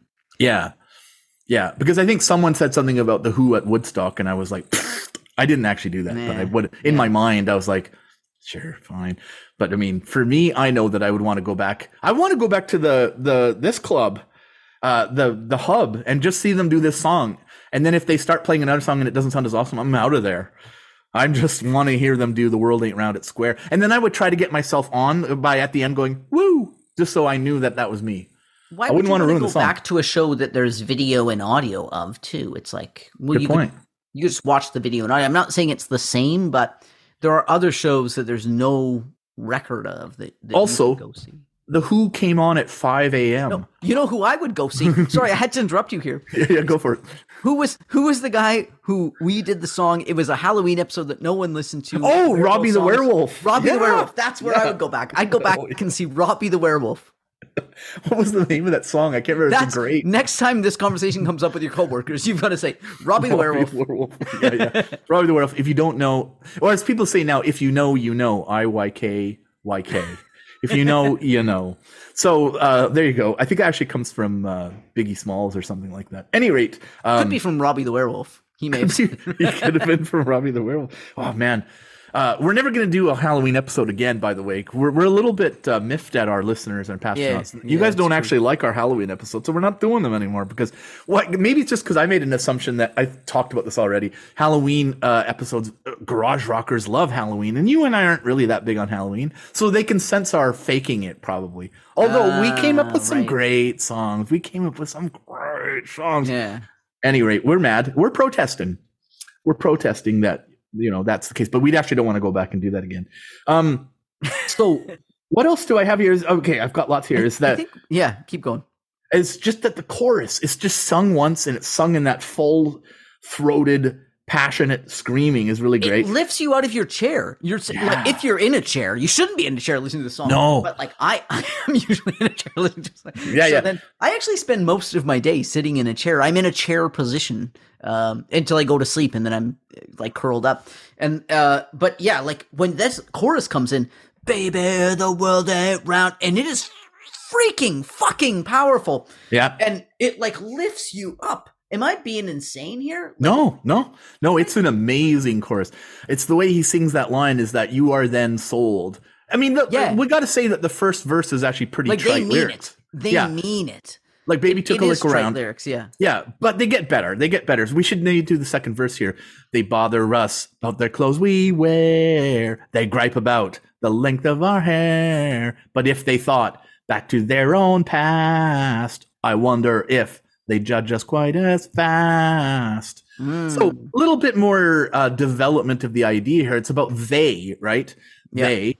Um, they're bothering us about the clothes we wear, and this is great garage rock stuff. It's about complaining about how other people complain about you, your clothes, your hair. But if they thought back to their own past, so there's a point being made here, which is our parents' generation, and these are boomers, right? Like for sure, the Savages, Our- garage rockers are garage rock bands are boomers because uh, these guys were born in the baby boom. everyone hates now. Yeah, yeah. So, so they're uh, most of them, many of them, thank God, are still around. But they're. Oh, by the way, I was. Oh, I was going to mention this about another uh, show we might do about one of these guys writing an anti-Trump song, but that's going to come up in another episode. Um, but that's what happens with some of these guys. But at this stage, they're talking about their parents' generation. Hey, weren't you guys also rebelling at times? If you thought back to your own past, you wouldn't judge us the same. You would remember that this happened before. You felt this way too and now you're square. So, um, Hey, let me ask you something. Like, did, did you feel this way as a young person? And two, like, if you look back now, were people actually giving you that hard of a time? So it's like a two part question. a little bit because one thing is, is when I got into stuff like the gruesomes, I actually started getting my hair really long. I don't know if it was because of the gruesome. I do know that my friend Brad grew his hair long and he looked really cool. He looked like that picture of the gruesomes where Bobby Beaton from 1986 has got like this amazing, they all have their hair over their eyes. Yeah, that was yeah. a big influence on us, that picture. And we went, man, that, that looks so cool. They're wearing striped shirts. They got long hair over their eyes. They look like, you know, shaggy dogs. Mm-hmm. And then Brad did it and he looked exactly like them. And I did it and I looked like Johnny Ramone because I have, when I had hair, I had straight hair. So now the listeners know Weldon doesn't have a full head of hair anymore. But, uh, so yeah, I remember around its hair. it's, hair. I do remember walking in Red Deer and people riding uh, by in their or driving by in their trucks and stuff, going, "It's the '80s, not the '60s." And by the way, someone recently wrote into us and goes, "When? Are, when?" They're trying to figure out. So when did you guys grow up? Because they're confused by the fact that I'm actually about six or seven years older than you. I can't not remember how many years older than I am. So you tend to be more references uh, for the 90s, and I'm references of the 80s. Right. You have references to the 80s because you like the music of the 80s. Yeah, yeah, but I didn't grow up during the 80s. But you didn't grow up during the 90s. Like, 80s. I went to a trivia night a couple weeks ago that was like 90s trivia. And in theory, that should be like stuff that I should know it all. Hmm. Uh, except that in the 90s that I was this guy going, the world ain't round, it's square. So Yeah, but- in a way, yeah. I didn't know a lot of stuff because I was this guy Yeah. representing the world. But because I was a uh, 80s garage kid, you know, I listened to garage rock and I wanted to get a cool haircut. People were literally complaining and griping about the length of my hair. And in a, in a really specific way, which is, well, that was fine for the 60s, but now it's the 80s and you're supposed to have your hair teased or you're supposed to have it long in a different way. And I thought, no, those guys look stupid. They think I look stupid, but I look cool, even though I don't look as cool as Brad, who actually legitimately looks like a rad 60s garage rocker, or Lou Barlow from Dinosaur Jr. when he had like a big, thick mop of hair. He still But- got that hair. And you know what? I've never seen a photo of you as a young person. I don't think Oh, ever dude. in my life I've seen a photo of you as a young Dude, person. I've got some. I just went back to visit my parents and Well, they, she I'm gave coming me to see a, you. I'm coming to Oh, see yeah. you in like a month. So let's look at some of these photos if you've oh, got Oh, them. you are going to love them because I look awesome. I look c- amazing. I'm skinny too. Here's the funny thing about knowing someone for a long time and knowing them over that time is you don't notice changes in in their appearance really. Like to me, you are exactly the same as you were. You know when you would see somebody they go like, "You're just the same as you were before." And you seem exactly the same to me as you were when I knew you 20 years ago. But you've probably changed, but because I've known you throughout that time, you don't like hmm. notice the changes, right? But so if I see a picture of you young person, I'll be like, as a young person, or maybe I'll look exactly the same. oh, I was going to say, Eric, you, the world has definitely done a number on you in the last 20 years. Whoa, just joking. You look, I'm all right with that. You still look young. By the way, that same Those person- are the those are the scars of experience. I'm like Evel Knievel. That's right. But the same person that actually said he was uh, wanting to know about our uh, actual, you know, generations, uh, also said, "You guys sound really young." And I was like, "That's what we want to hear." Thanks for adding that part there. Uh, well, I don't think we sound Yeah. like people in our 40s and 50s. Uh, That's the other thing I say to someone if they go like, "Oh, you're just the same." I say you're mistaking a fountain of youth for arrested development, wh- which Ah. is the the actual the actual case here. And not to say that that's not a good thing. Still, That should get a textbook slam. Hold on. Just that witticism that you just gave.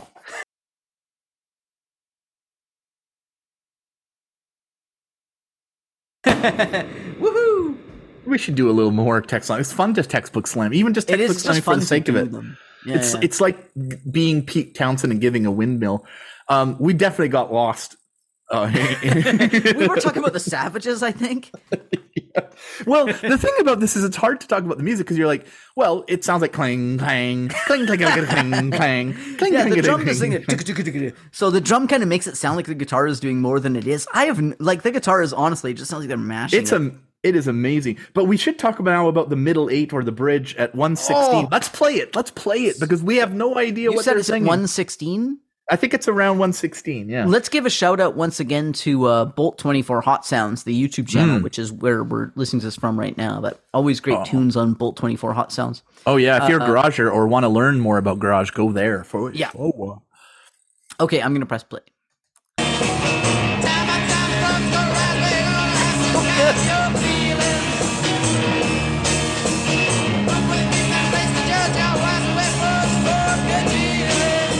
Was made up all up up up congealing. he does say- sound like he's saying congealing. congealing. I've listened to it a bunch of times. All I hear is congealing. Yeah, it seems like something like what I've got down is time after time. The clock goes round. You're gonna have to disguise your feelings. I've got that too. So that Okay. yes. In the next two Okay. lines, What we did, no place to judge. uh, Something like that, but, uh, uh, uh, congealing. congealing. so I have no idea, but I do think it might be time after time the clock goes round. You're going to have to disguise. But that doesn't really make any sense. Time after time the clock goes round. You're going to have to disguise your feelings. What What's the connection? doesn't make it doesn't sense. matter. It doesn't matter. It doesn't make sense, and it doesn't matter because But all the it has. feeling, the feeling you get Yeah. listening to it makes sense. Like you're like, yeah, yeah, Yeah. uh huh, uh huh. Yeah. And you know that they're actually saying something. Like they're they're not actually just going.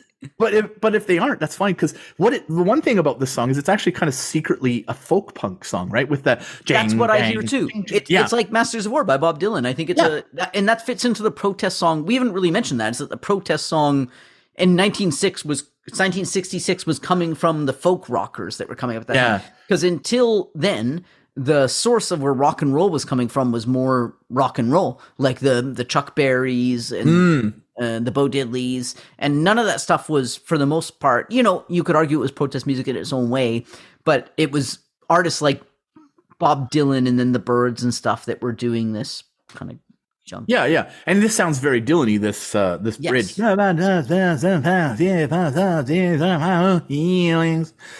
So it's just fun to do it, right? It's Yes. that- no matter what he's singing, it's like, "Ah, blah, blah, blah." but you know that because he's trying to get so many words in that it's Dylan-esque, and there's no way it isn't somehow inspired by Bob Dylan. So these guys are reaching for something, and they're getting there for sure.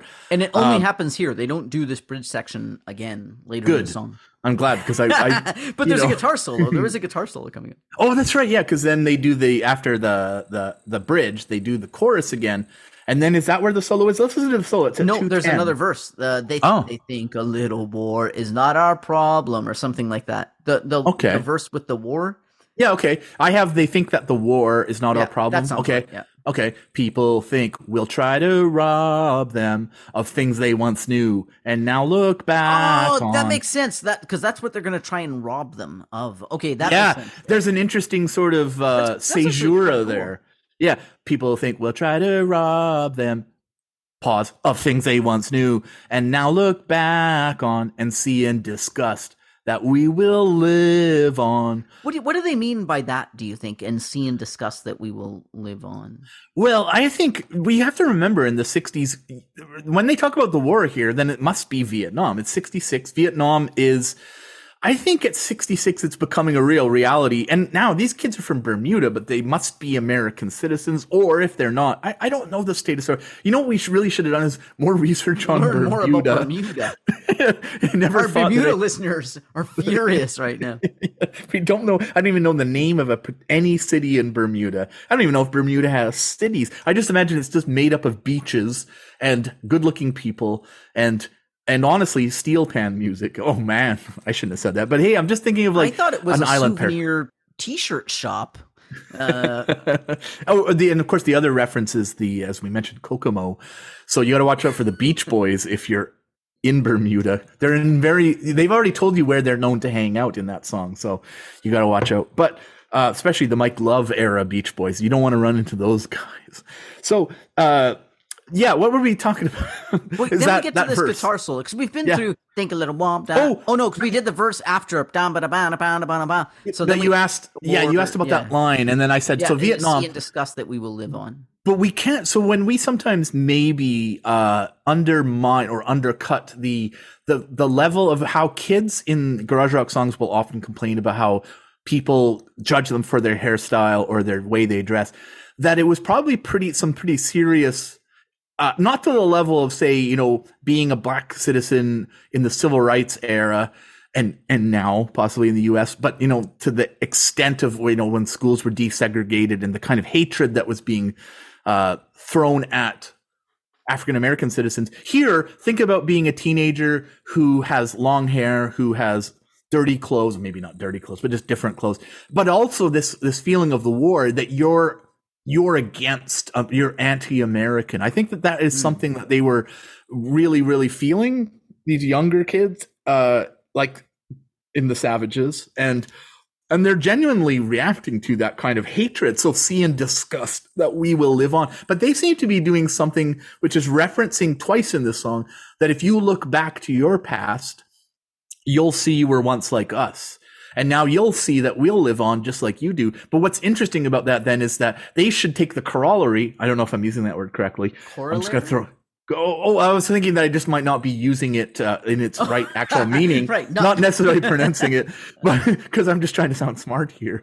Is that they then, when they get old, they become the squares, and also it sounds like they might have been squares in Harlem, quite frankly. So we don't know for sure Right, right. but but um but it is interesting that that see and discuss that will will live on is that a uh people really do they, it's something about how they don't the, the people their elders their parents generation don't want to look back and understand that they once felt the same they may have been in the same situation and the world is just sort of keeps going in this I, I think square it- pattern this isn't what you're asking or saying, but I, I think it goes both ways though, because uh, young young people they don't really acknowledge that they're just doing the same thing that all young people have done, nor do old people acknowledge that they're doing the same thing all old people have done.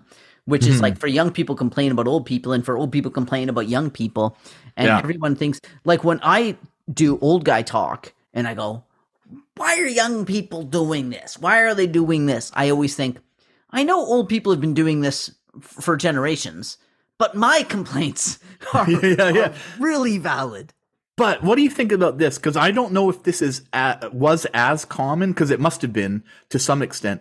But I notice more now people in my age range, at least, maybe younger than me, but still, uh, you know, older than you know, they're in their thirties and up, and they're trying to do that thing. It, maybe it's actually sincere, but I never really believe it. That they're trying to. I'm not like that. I think. Uh, Lil Yachty is so cool. And I'm like, no, don't do that. Yes, that's I do as see that, square and I think as that's worse. I think Yeah, that's yeah, worse. yeah. I would rather be the person saying like, "What is with these young people and Yeah. their clothes?" That's If I- better, I think. If I listen to Lil Yachty and like it, I'm keeping it a secret because I don't want the young kids to think I'm being trying to be one of them, and I don't want to uh, my people my age. I don't certainly don't want to meet another person. I also love Lil Yachty, and then we have to actually connect on that. I just want to keep it a secret and go. You know what? I actually like the music of the the young kids today, but I'm keeping it a secret because I don't want to deal with the nest of vipers that comes up when you talk about. it. I'd rather just fit into the nice role of it sounds dumb. Music in my day was Nirvana. Well, but Back we, then you couldn't hear the words. we never even listened to music because it was new.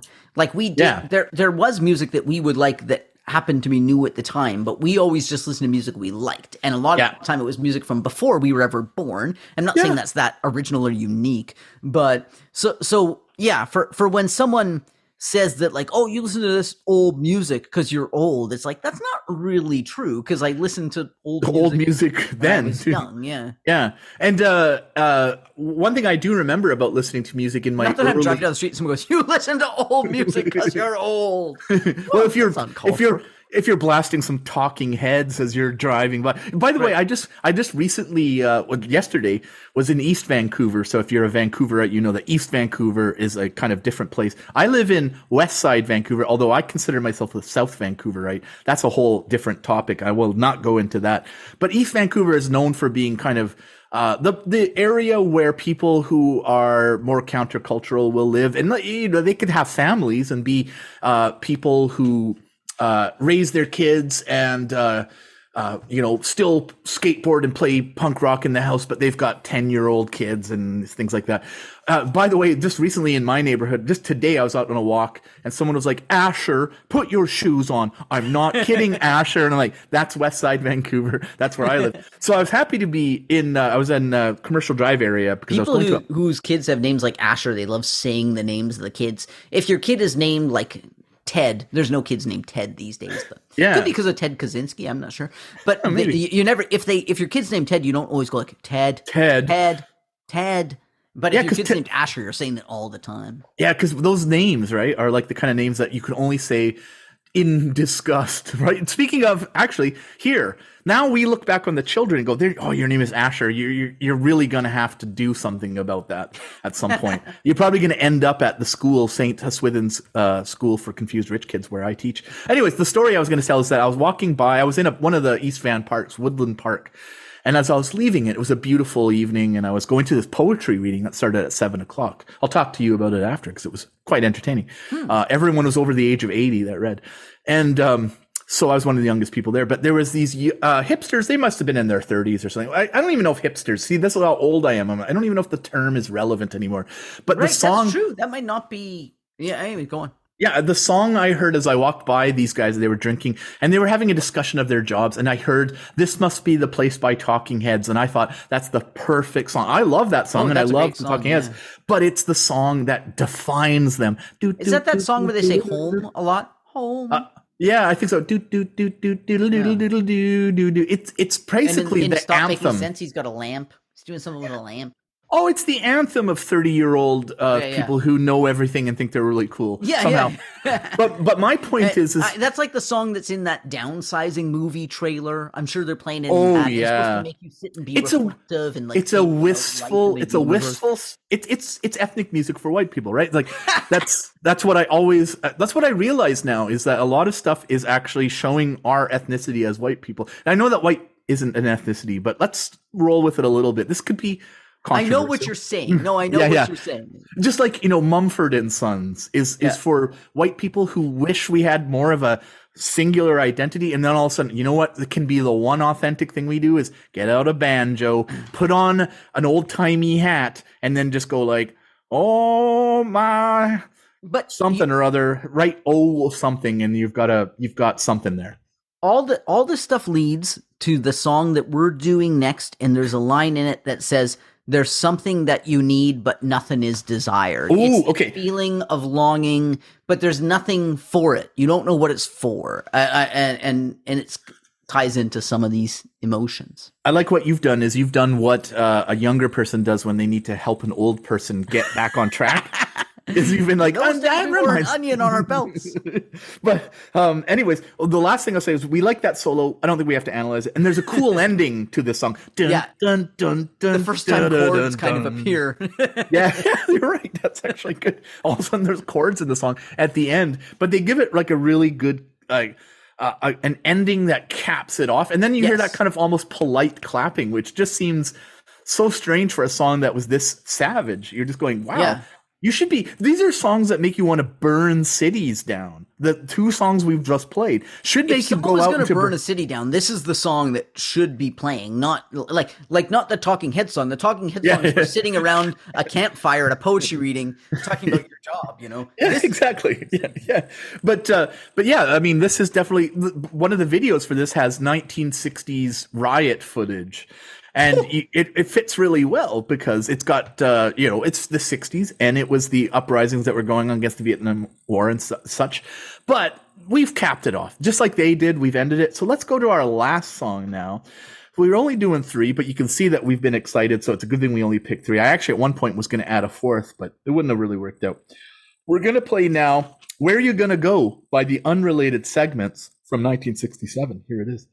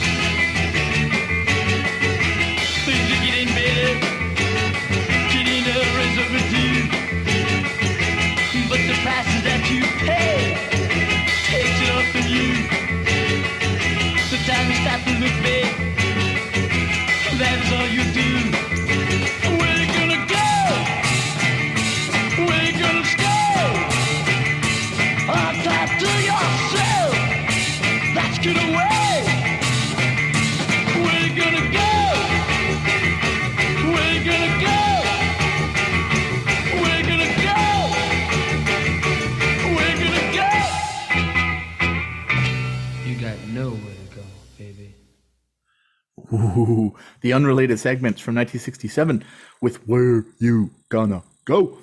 Um, let's talk a little bit about this band. They're pretty well known to the garage rock community because they did some other great songs Story of My Life, Cry, Cry, Cry.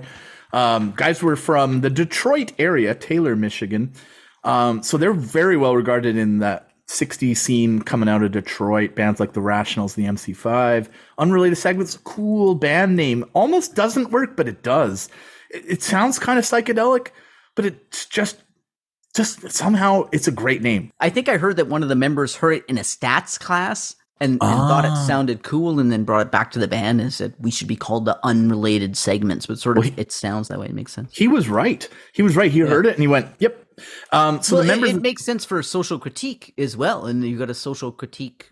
yeah. here, so. And actually, this band was good for that. Story of My Life is also kind of in that vein. These guys were, they were, I would say, top tier, top tier Their garage rock. song "Smoke." They're a good band. We've got Yeah. Um, well, whatever you think of the Savages, but like the Bluestars and unrelated segments, they've made great records here. These are good bands, and the Savages, they're they're a good band in the in the past garage rock podcast way. You know. Yeah, yeah. We we gave them the seal of approval, Yeah, yeah. but other people did before too. Ron Stultz is on vocals. Rory, oh man, my handwriting. Rory Mack, I think, on lead guitar. John Torok. It's just the problem I have with my my A's and my C's look the same. So and then my my K's look like H's. I have a lot of almost every letter looks like a different letter. So Rory Mack on lead guitar, John Torok on I have guitar, so he must be rhythm guitar. Barry Vaughn or Barry Van Engelen on bass and Andy Angelotti on drums. Sorry, guys, if I got anything wrong there. Um, as I, I've kind of already talked about who they are, let's just start talking about the song.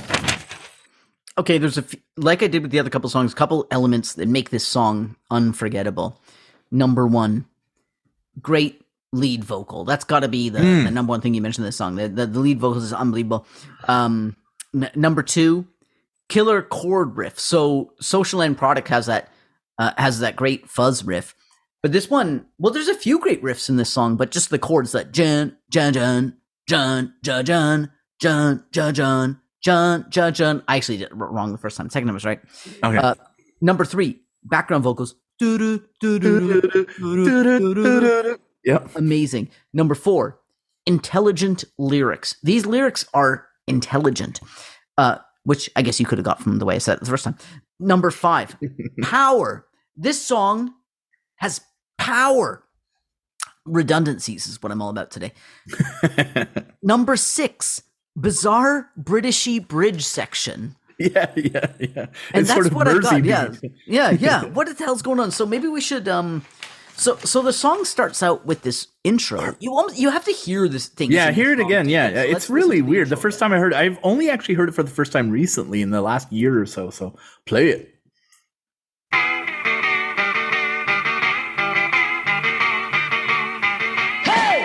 So that's weird. Yeah. Um, yeah I ha- the word I have for is herky jerky guitar riff. Herky jerky and with loads of vibrato on the Mm. riff. Um, it doesn't sound out of tune the way the Savages song does, but they're they're adding vibrato somehow. So and and it seems to be what manual vibrato, meaning not done with like the a vibrato switch on an amp or something. And so it's either someone playing multiple notes on a guitar and moving them, moving the strings with their fingers. But I think it's it is that. But I think it's two guitars actually. This is my theory. Oh, okay. is that that's two guitar players because it sounds to me later in the song like there's more than one guitar and right at the beginning here there's going to be two guitars one doing two notes and one doing another single note and creating this really weird sound and then a bass comes in and the bass sounds like the the electric jug that's in 13th floor is that what that elevators. that do do do do do yes do, do, it's got to be the bass that's all i can Okay. figure but Yeah, doesn't okay. it sound like 13 floor elevators when they do Yeah. when they have like an electric jug Yeah, I was listening to I've Got Levitation and thinking like that kind of thing. You're right. That's kind of the similar similarity there. So um yeah, it's it it sounds weird too. And then there's that scrape. yeah the velcro like that weird velcro sound who knows what that is There's three weird sounds at the in the first 6 seconds of the song. That's why this should be a hit because there's Yeah. so many sounds that you're like, "What's that? What's Yeah. that? What's What's going I've never heard anything like that." And even in 2023, you're like, "Never heard anything like that. Never heard anything like that." No, it's uh, I haven't heard guitars sound like this. Doom, uh, that uh, the herky jerky guitar riff, and then that the the kind Yeah. of faux jug, and then the scrape, which And then- at least the scrape is kind of. hey, go! And to have the most amazing go that's ever been said in any song, in a song called "Where You Gonna Go," is cool too because you're going go, and the song's title and chorus is "Where You Gonna Go." hmm So he's saying go, but then he's like, "Where you gonna go?" Yeah, and it's so right off, as you point out, the vocals and the lyrics are going to take you somewhere. Uh, it's nice because the Savages, we, even though we like that song and we we like the lyrics, uh, they're maybe a bit lower on the chain of uh, or the tier of protest lyrics. This one might be in our top tier of the. Uh, yeah, let's see when we go through it. But Well, anyways, but that, yeah, we can talk about that. yeah, we'll talk about it. But yeah, we've got some some super weird sounds, and then even as the songs uh as goes on, even the drummer does a lot of cymbal crashes Yes, to punctuate, which is kind Yeah. of funny. And then he does everybody plays a drum- really good role. Yeah, everyone Yeah. in the band is like doing doing something important. yeah. So let's start talking about the the the One- lyrics. Then oh, wh- One what? more thing I want to say in terms Oh. of the social critique of the band, Mhm. uh, because this song is clearly social critique, and the band changed their name to Unrelated Segments. I don't know if they were conscious of this, but um, the acronym of Unrelated Segments is US. Oh, that's why they called themselves the U.S. after. That was a name they went with before the end. Yeah, so to say that instead of United Nations, to say Unrelated Segments. Oh, nice. Well, like a, a flipping flipping over of that, right? Yeah, these guys are deep, man. yeah, yeah. I mean, that's that's sure. what I'm getting at. Yeah, I like Really it. I like it. smart dudes. Yeah. Uh, okay, so we got our intro. We got that weird vibrato stuff, that crazy bass. Hey, go! And then, do you want to read out the lyrics? Do you have the lyrics, by the way? Oh yeah, I got them written down. Wake Did you up in write the. them down? Did you get them from that comment in the? Oh, I got them from that comment. Yeah, Yeah, me too. Someone wrote them down, and I was like, "That's. Yeah. I think that's right." So, wake up in the morning on a day in June. Sunny skies you really want. You get a hazy gloom. Your clothes are getting dingy, looking raggier each day. But still, you try to kid yourself, and still you get away. So, yeah, there's lots of. Uh, it's packing it. It's kind of Dylan esque in a way. Wake up in the morning on a day in. The way he says June is cool. I've got to say, I, I'm just going to say this that this song is resonating with me. Like I'm hearing these lyrics, and it's summer here, and I'm like, it's he's singing things like "Your clothes are getting dingy, looking raggy." Or saying, I'm like, my clothes are getting dingy. At- I'm wearing this old Sonics shirt that I bought at a Sonics show like many years ago. In, in And I'm like, 1966, yes, yes. no, it was 20, 2017 or something. they, I don't think they were making T-shirts in 20 or sorry, Good point. 1966. Yeah, you, they didn't have a merch at that time, possibly. But also uh, here in Western Canada, we have the forest fire smoke. So sunny skies you really want, you get a Yes, hazy. yeah. Like these these lyrics are just like I'm hearing them and I'm like, yes, yes. Especially because it's delivered. Oh, I just spilled this. Oh, yeah, all over the place. this guy, It's delivered Rob- with such authority. Ron Stoltz in all of his songs, because I remember "Story of My Life" is he's got this weird way of singing. Like, Yes. let me tell you about the story of my The life. story of my life sounds quite different. The lyric, the vocal, sorry. Um, this one is like Mick Jagger crosses Joey Ramone. Like you took like Joey Ramone and Mick Jagger and they had a baby. I know. that would be the ugliest baby. God, that baby. also, thinking ugly. of them having sex is well, maybe some people would be into that. I don't want to kink shame anyone, you know, but uh, you know, maybe that's actually uh, kind of arousing. But Yeah, speaking of art, we should put on our walls. That's something we were just talking about a few minutes ago. yeah, you're right. I'm glad you mentioned because people would be like, "Wait, weren't talking about that." Oh yeah, off pod. Yeah, Uh, yeah, we we talk in between too, and we talk just as much in between. Yeah, yeah. It's it's like we're just sto- staring at each other in stony silence for a while. um. Anyways, uh, yeah. So you're right. That, that that's what they often say about great art and great lyrics is that it's as relevant today as it was when it was written.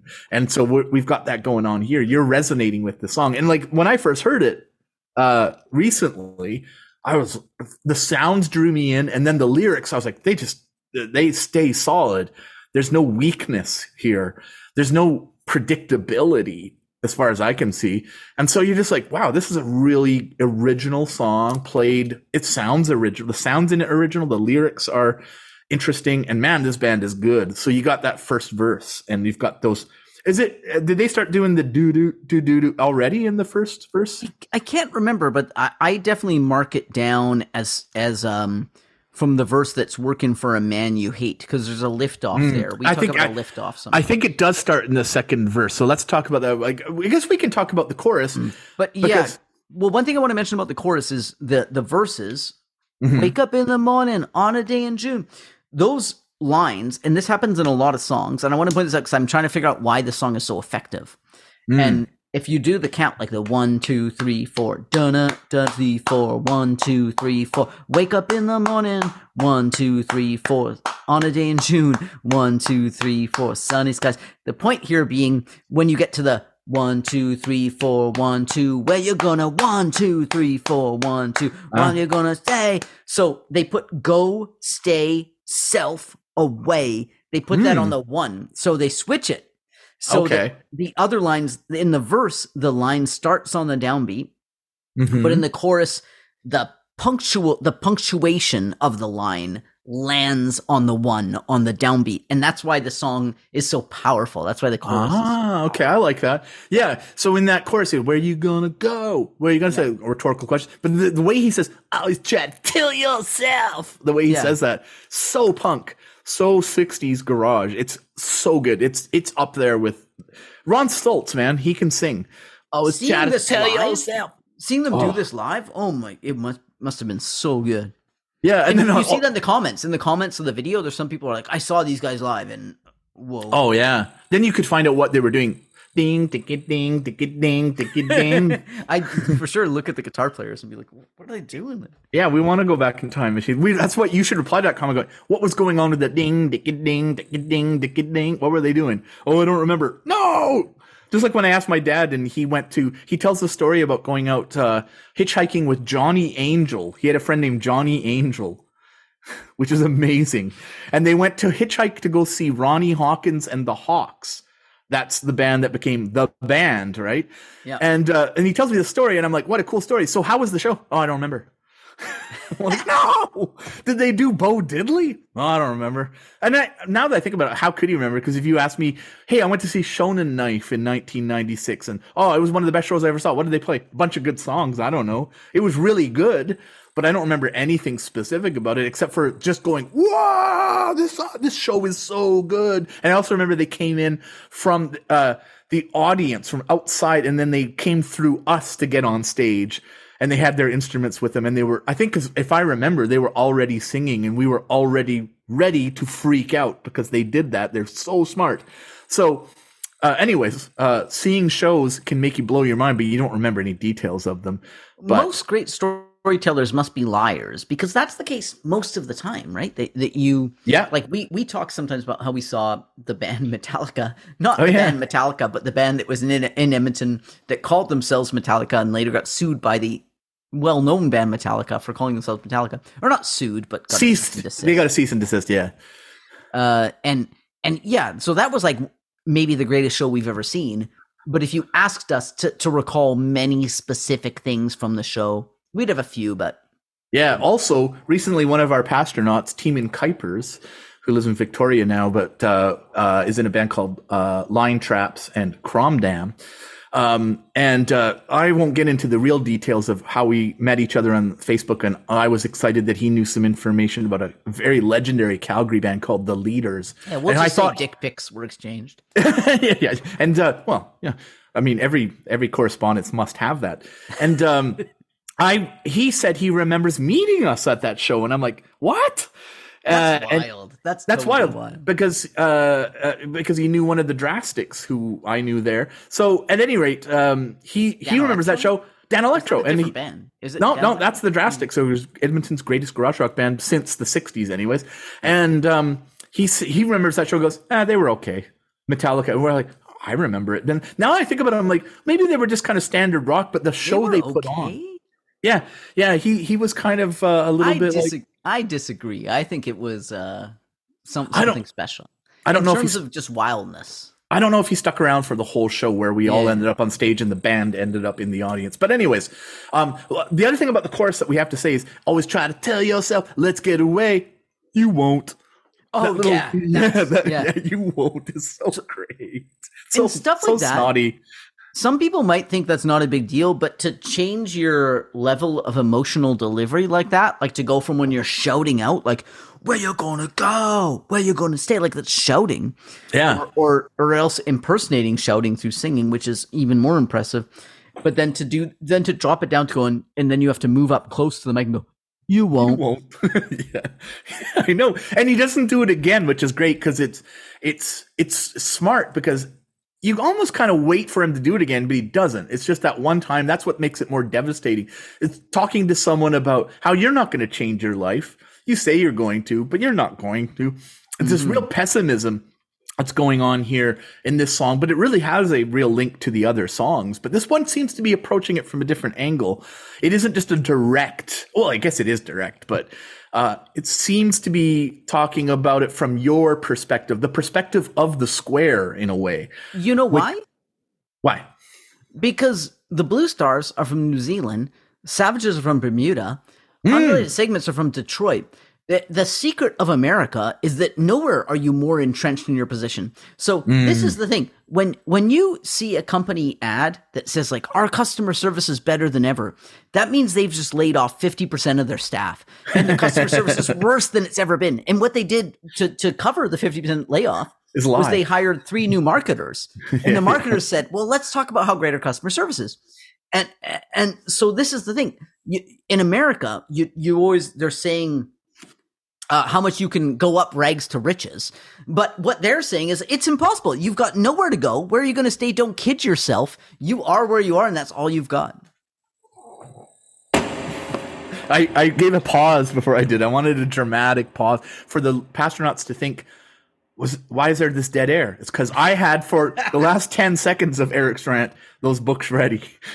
I saw like- them. I saw them hanging in the air, and I was excited. I was like, I think I may have three textbooks in this episode. Maybe the most textbooks per uh, for one episode, possibly. We'll we'll have to have someone else count that for us. But I think that's an astute observation. I like that. It's, it, there is something interesting about where these bands are from. Is that we had New Zealand, we had Bermuda, but these guys are from the assembly line of America, Yeah. right at the time, and at, at a particular time too, where it's probably starting to decline because Detroit is the famous place of urban decay, right? And, uh, you know, uh, moving things offshore, moving things to foreign countries and, and the destruction and the, and the havoc it wreaks on communities and how it makes profits for other people, the, the ones in power. But he's talking about on a, a, a here, a kind of a more everyday thing to the citizen who's kidding themselves that they're going to get somewhere in this life. Um, which we really get in this second verse. Should we move to the second verse or we still have some some musical elements to to punctuate to promote. Let's go Okay. because I think the thing. let- Let's assume that in the second verse that we get the the background vocals coming in the doo doo doo doo doo, which Yeah. are sung in harmony, which is Yeah. amazing, and the harmony is great. So they're all not only is the lead singer a great lead singer, but the the background singers seem to also be good singers. And I think that the bass finally hits like the the root note sort of in the second verse because there's that real liftoff happens somehow, and I think it's Yeah. the bass goes to doo doo doo doo doo doo doo doo doo doo doo doo doo. So he's not doing any more of that like that jug uh, electric. You know, yeah, that's interesting because one thing about uh, the Detroit garage bands is that they're all living in the same city basically as uh, they're living. They're, these guys are from Taylor, Michigan, but they, you know, in the Detroit area, and they're in the same city as Motown. And Motown is all about this kind of rhythm. Doom, doom, doom, doom, doom, doom, doom, doom. So these guys are hearing that, and it's they're just Detroit too. So that you hear something going on, and of course Motown is even about the assembly line. It's about. Do you ever notice that when you watch? Right, Um, yeah. uh, yesterday's papers, uh, and they talk. Uh, they always, if uh, many of our listeners must know about yesterday's papers, the YouTube channel that often just plays uh, videos that takes music papers from the 1960s in England and ha- does things like get Eric Burdon of the Animals or John Lennon of the Beatles, and they review that March of 1966, the latest singles that have come in.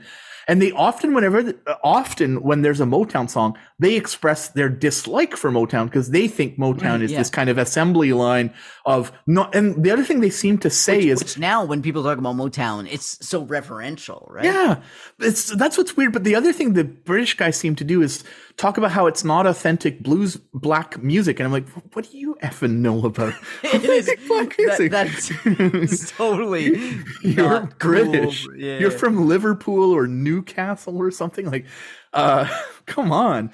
I mean, they're really too down on Motown as far as I'm concerned. But there is something about it they don't respond to. But I love that the Detroit bands seem to be totally okay with their they're their hometown people and they're making hits. They have nothing wrong with like the Supremes. Like, I mean, come on, why would why would you have any problem with them? But, you do see from American music that like the what the Rolling Stones do will be a song like "You Gotta Move," and I, I can't remember who's who that's a cover of, but Hmm. um, you you remember like Rolling Stones have like a, a a cover of "You Gotta Move" and it's it's recorded at Muscle Shoals and it's got slide guitar and Yeah. it's really rootsy sounding.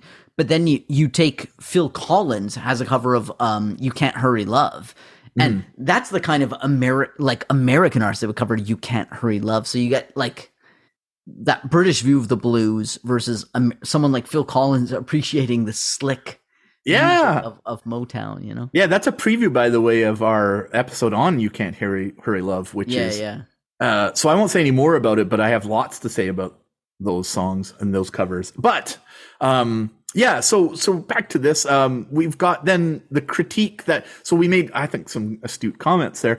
This line, uh, second verse is working for a man you hate. Eight to five each day, which is interesting because it's not nine to five; it's eight to five. And you go, Yeah, they "Oh make it a little longer, the reality Yeah. of the situation. yeah, and then I love this line. I was trying to look up what kind of particular rhetorical figure it is. Saving every penny, every penny has been saved. But it's kind of uh, it's kind of a talking in present tense and then past tense, saving every penny, and now fast forward, every penny has been saved.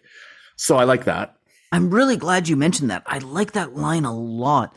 Because you, like the lines follow upon each other up till then, and then when he gets to this saving every penny, every penny has been saved, and it it really obviously to redundancy it doesn't say that much, but it, it just reflects the the pointlessness of it. Like you're Yeah. doing it, but it Yeah, it, it doesn't mean anything. That's what it means to me. Like to the listener, it means something, right? To the person Yeah. who's saving, it's like it doesn't It- go it- there's something here because he talks about your clothes are getting dingy, looking raggier each day. So the idea of time passing, even eight to five, your daily drudgery, and then you're saving pennies for something, but what? And then smoke too many cigarettes, although you're afraid of fire, or although you're afraid of fire. I want to ask you about that line. So, what do you what do you think of that line? How do you interpret it? Yeah, uh, now that you put me on the spot, and I have just thought about it at this moment, when you live in an apartment, I think about how nowadays we're not allowed to smoke in apartments, but say 20, 30 years ago, you probably assumed that a lot of your um, your people that lived in the same building as you were smoking. And that you were thinking, I sure hope they're the kind of people that don't fall asleep with a cigarette in their hand Right. and burn us down to the ground because I remember back in the days, of course, when I lived in apartments and I was, you know, not as rich and wealthy as, and uh, esteemed as I am now. But that's, I mean, I don't think that's exactly what he's saying, but it just makes me think of that. But it just seems like he's a, the, and you know? I didn't actually check to see who wrote the song, if it's the singer or if it's some other member of the band, or maybe it's not even anyone in the unrelated segments doing it, although I'm certain that they wrote the song, someone from the band. But it just sounds like an interesting kind of contrast. You smoke cigarettes even though you're afraid of fire. Like cigarettes are a kind of, even though in the 60s they were probably a lot more common, but they were a, still a sign of kind of rebellion, right? You know, uh, people in movies that smoked. I, I guess maybe I'm stretching a little bit because a lot of people smoked in movies who were mainstream folks. But I'm just thinking of the the cool image of smoking. But you know what? You're actually afraid of what it really is. You know, it's fire. Fire is something you're afraid of, but you smoke cigarettes. You aren't really ready to be living a dangerous life or thinking about things without safety in mind or something like that. I don't know if that's what it is, but that's again just my thoughts at the moment. And and could be something in there about that sort of. Uh, I think it's Freudian, the Freudian death drive. Is that a Freudian thing where people are like Yeah, something like self Thanatos. self-destructive drive? Yeah, yeah, yeah. I could see that. Um, and it's the '60s, so I could see if these guys took their um, name from a what is it, statistics class. They could yeah. also be reading Freud because they, it seems like they're smart dudes. who Are probably in college. Maybe they're only in college or university to dodge the draft, but uh, but they're getting something out of these classes here. And also, it does seem like they're using kind of chiasmus, right? That kind of saving every penny. Every penny has been saved. There's something literary going on with that. And in the next line too, this is such a smart line that we just talked about in the in the last song. So what what's the next line in this verse? There's something that you need, but nothing is desired. Ooh, that's kind of deep. I mean, I don't know what it means, but there's something there. And also something that you need, but nothing is desired. Because I have it written down without the G's, right? So it looks even better. I think it is deep because it's like you've got Yeah. a feeling of emptiness and you want something so bad, but that should be an easy thing to address, right? Because you could go get it. But Yeah. You don't know what it is. You've got a feeling it, it's the toska. It's the you know that that Russian toska, the Nabokov described Hmm. toska, where it's like the spiritual emptiness. And, Ooh. and what you want is to address it, but you can't because there's no way like it just can't be. It's just a, it's a spiritual emptiness that you've sort of inherited.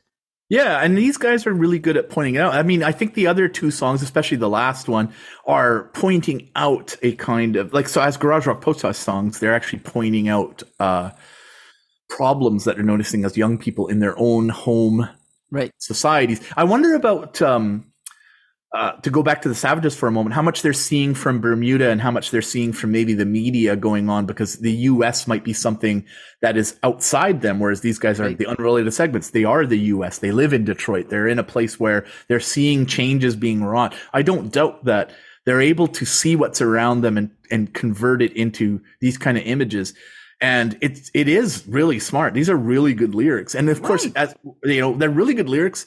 Uh, they show that these guys, you know, take their time. They they write, but they also make tute, gute, gute, these weird sounds too. Yes. Yeah. you know, So you gotta have that as well. You can't just be brainiacs and, and there's yeah there's nothing boring going on in this song none of the songs had a moment where we were bored none of them and Yeah. they, they don't overstay their welcome but this one's just got real novelty it's got real strange sounds and it's got really interesting lyrics and um you know what I was noticing about the song? First of all, the other thing I wanted to say about when they're doing that is the do do do do do. I swear to God, Crosby, Stills, and Nash heard it and went, "Well, that's what we got to start doing." Do do do do do. Totally like in uh, Suite Judy Blue Eyes, right? Yeah. like they do something like that. That's what I think. T- this this song is just such a high level pop rock song. It it Mm-hmm. this should like this should be a, a hit that's on the radio all the time. I think it's such a good song.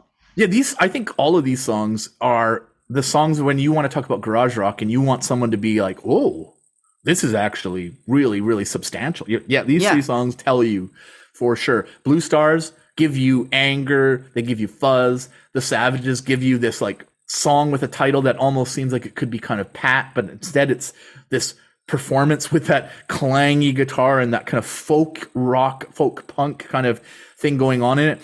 And the fact that the lyrics are inscrutable to a certain extent. And then this one, you get, you're kind of in real Bob Dylan. You're in garage Dylan. These guys are, are making sounds and, and sense. And you go, whoa, this is really hitting you over. Like, it doesn't hit you over the head in an unsubtle way. It's making you think and it's got cool sounds and it's just bizarre and amazing. Um, And this Yeah, song and- is fast, as I pointed out. Yeah. Like, this reminds me of the like Nir- the Nirvana song "Stay Away." It's got a similar feel, and it's like so. This is comparable to a song that that you're hearing on the radio wh- whenever Nirvana was around 1992 or three or something. yeah, yeah. Uh, but but like songs that were that were fast, like like these guys and "Story of My Life" by these guys too. It's a fast rocking song. It like, is. These Yeah, guys the are more- such a good band. Listening back to it, where you really notice is because they have that. We haven't talked about the weird middle eight or the weird bridge. Okay, That- yeah. Let's get let's because go there. I just realized I actually don't have the. the oh, hey and go as well. I've got the lyrics for the bridge. okay, yeah, I do actually have. comment. Yeah, you must Yeah. have it from the comment, right? Yeah, and you know you're better off than anybody knows. He's singing it in a uh, He sounds like Peter kind of. Noone. No, no, no, that's better. That's it. Yeah, and they'll know it by your face, and they'll know it by your. Like he sounds nasal. He puts on like a nasal British thing going on. Yeah, I and am then there's kind the of. Velcro. Oh, the Velcro sound comes back again. They keep doing that gookie dookie dookie dookie, Yeah. uh, thing, Hey. and then that. Yeah, you're right. Um, yeah, that that bridge is really interesting because. Uh, so I actually haven't really considered lyrics. You're better. You know, you're better off than anybody knows. Sorry, I pressed the button by accident. Keep going. That's okay. That's cool. Uh, Uh, and you, people are like, keep playing it instead of talking. Totally. But if you're listening to our podcast, you actually are listening to the talking. Like you can always go back and listen to the song, or you could stop us and actually. But Yeah, and you're better. You know you're better off than anybody knows, and they'll know it by your face, and they'll know it by your clothes.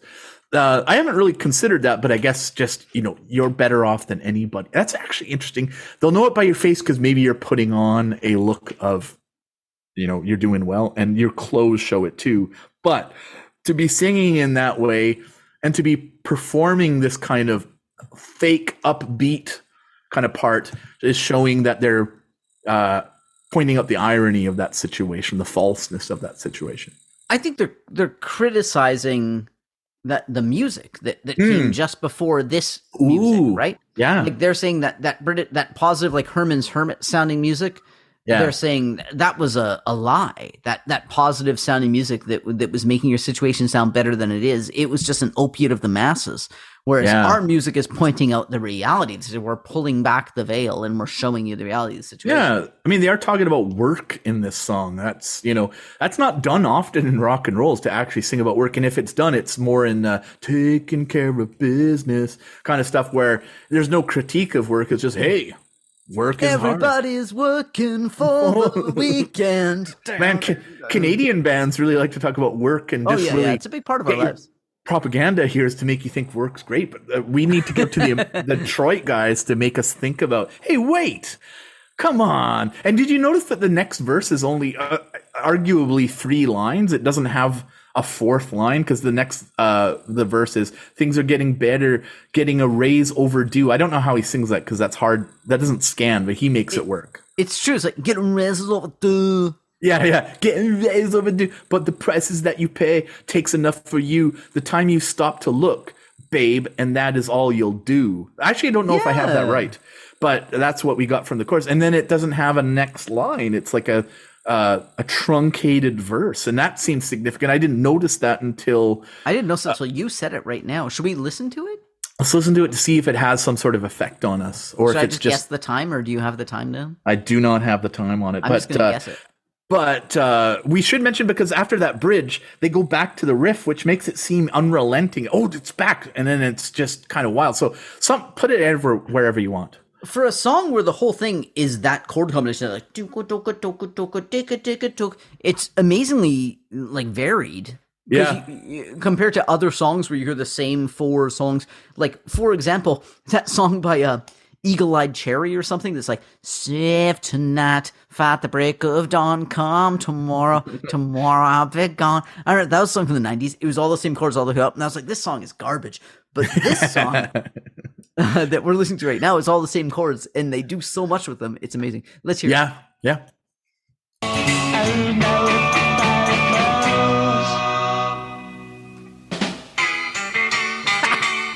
Nice.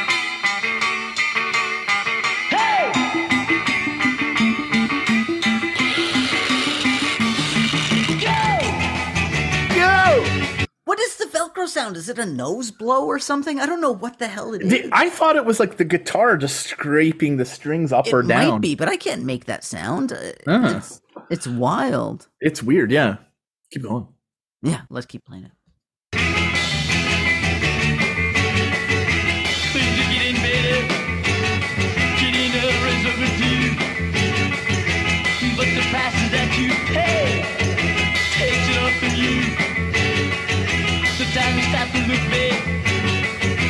That is all you do. Where you gonna go? it. It's cool that in the line where he goes, things are getting better. Get rid of too. Yeah. And then the way the lines normally go, you'd think he would say, "Getting the raises over too," but the prices. But he he waits sometimes just to, and I don't know if it's instinctual or he doesn't on purpose. But so he was like, "Getting the raises over too," but the Yeah. prices that you pay, like he pauses at times. Yeah. it really good. And he also does, but the prices that you pay Yes, takes enough for you. And so there, you're getting a raise, but you're paying for something. yes, here. yeah, right, Yeah, right. yeah, takes enough for you. And then you're right. Uh, I'm, I'm right. is that there is then he seems to say we have it as the time you stop to look, but maybe he says this time you stop to look, babe, and that is all you'll do. So babe is interesting, right? Because all of a sudden, wait, has he been singing to a woman? Because I've just Right. imagined he's singing to a another guy. In maybe it's a gender thing. Because when I hear eight to five, I'm all of a sudden just realizing that I'm imagining some 1960s guy in a plaid or flannel shirt. Plaid and flannel is the same thing, and that he's working. Because I'm thinking of Detroit, so I'm thinking somehow of, you know, uh, GM or something like that. But then, you know, I also smoked too many cigarettes. I'm thinking again of a man, but I'm like, well, maybe he was singing to a woman all this time because this, but maybe he's also just Or calling the babe guy a babe. term that could be Yeah, it could be. Yeah. It could be. I mean, there's, there's, it just seems a little bit gendered, right? The time to, and it's also very Bob Dylan, right? The time to stop to look back. But the, I wouldn't say the song is Dylan-y in the sense that I don't think they're copying him. I think they're just being the unrelated segments. I've never heard a song like this in my life. yeah, yeah, yeah. I know. I'm glad when I suggested it to you and I, I gave you these three songs and you were like, for this one, like, I don't know, you said something about it anyways. That was excitable. So I was like, you're right. This song is amazing. It is wild. And, uh, but the, one thing I'm right about is that, yeah, th- it appears to me, if you're transcribing the lines the way I am, that there's a missing fourth line. Yes. And then they just go back into the chorus, which is, where you gonna go? What you gonna do? And then, of course, we got that uh, great I Crosby, love that Stills, and line. Nash. Oh, don't kid yourself. yeah, So punk. It is so punk. it is really, yeah. And then, um, yeah, it's just I, I I have in my notes back to weird riff after stop, unrelenting, and then, uh, then it, you know, I, I basically just have in my notes really helpfully ending, which I can't remember. How does the song Let's hear it. end? Because I thought it was yeah. Let's listen to it. Ending. Oh, yeah. Repeat, repeat. You got nowhere to go, baby. Yeah, yeah. Okay, that's what I meant. But also the other thing is the guys doing the doo doo are going faster. Oh yeah, that's important. That's a really Yeah. important point. Let's hear that because that's actually a really neat part of the song. It, Yeah. it goes to show how conscious they are of putting in changes to make the song continue to be interesting, which is really impressive. Mm-hmm. Let's hear it. That's all you do. Where you gonna go? Where you gonna stay? Those those symbols. I'll talk to your Yeah, soul. just crash, Let's get away. crash, crash, crash. Where you gonna go? Did it, did it, did it, did it. Where you gonna go? Where you gonna go? You got nowhere to go, baby. Surely a band like this could have been like a big band, right? Yeah. Yeah, but knowing the songs they did, the unrelated segments are one of those bands that you go, why didn't they make it? And even the fact that they're doing the the the sort of do do do do do, which I I don't know the timeline of Crosby, Stills and Nash, but I don't think they're around in '67. If they are, then they're then these guys they're not copying Crosby, Stills and Nash. They're just going did it did it. But that's such a surprising element of the song for me when I first heard it. I was Totally. like, I was like, what's with those garage with proper harmonies, like Yeah. like good harmonies doing background vocals driving a song. in a weird in a way this everything about the song is weird uh and it it's still for remembering you won't that little part too it's just Okay. everything's great about the song Now, I've got a couple comments from the YouTube. I got to read these comments out for for our discussion. do So it here's a comment from Daniel Kroha. 5440. I don't know if this guy's from 5440. I don't know the name of the guys in that band. if any if american listeners don't know canada's uh the band that always played at canada Day fest it seems like they always Every played it time I look at you, I go blind. they they had o- hits only in Canada, and uh, everyone learned to play in my generation that song. Uh, one day in your life, do do do do do do do do do do do do do do do do do One day in your life. And I, I also like Santa Claus. If there was a Canada Day, July first festival going on in your city, I think they played in every city in any July first. So they're in Edmonton, but then they're in Calgary, then they're in Vancouver, then they're in Kamloops, and then they're in Toronto. Like, how can you play? It's just the the the fascinating thing about Santa Claus and the fascinating thing about 5440 is that they played every Canada Day festival in every Canadian city on the same day. So anyway, Yeah. sorry. Go back It's to never been explained to this day. Uh, so here's the comment from Daniel Kroha, 5440. And this is from one year ago. And this is a comment on the unrelated segments song, Where Are You Gonna Go? Thanks for commenting, referring to someone else. You guys, you guys is the band. Because the one of the guys from the band uh, commented in the thread. You Oh, guys really? put out some of the greatest Detroit or anywhere rock and roll singles of the 60s. I met Ron Stults back in the 80s. He was a great guy. He mentioned an unreleased song called Chocolate Graveyard. Do you remember that? Anyways, I just had to read that out because of Chocolate Graveyard. I'm like, man, do I ever need to hear Chocolate Graveyard? And why don't I have a band called Chocolate Graveyard? Why isn't our podcast called Chocolate Graveyard? It's got to be everywhere. Wow, it really makes me wonder because it makes me wonder if the unrelated segments, who kind of sound like they could have made an easy uh, transition to psychedelia, like a lot of garage rock bands in a way, because psychedelia really is a lot of it's just garage rock.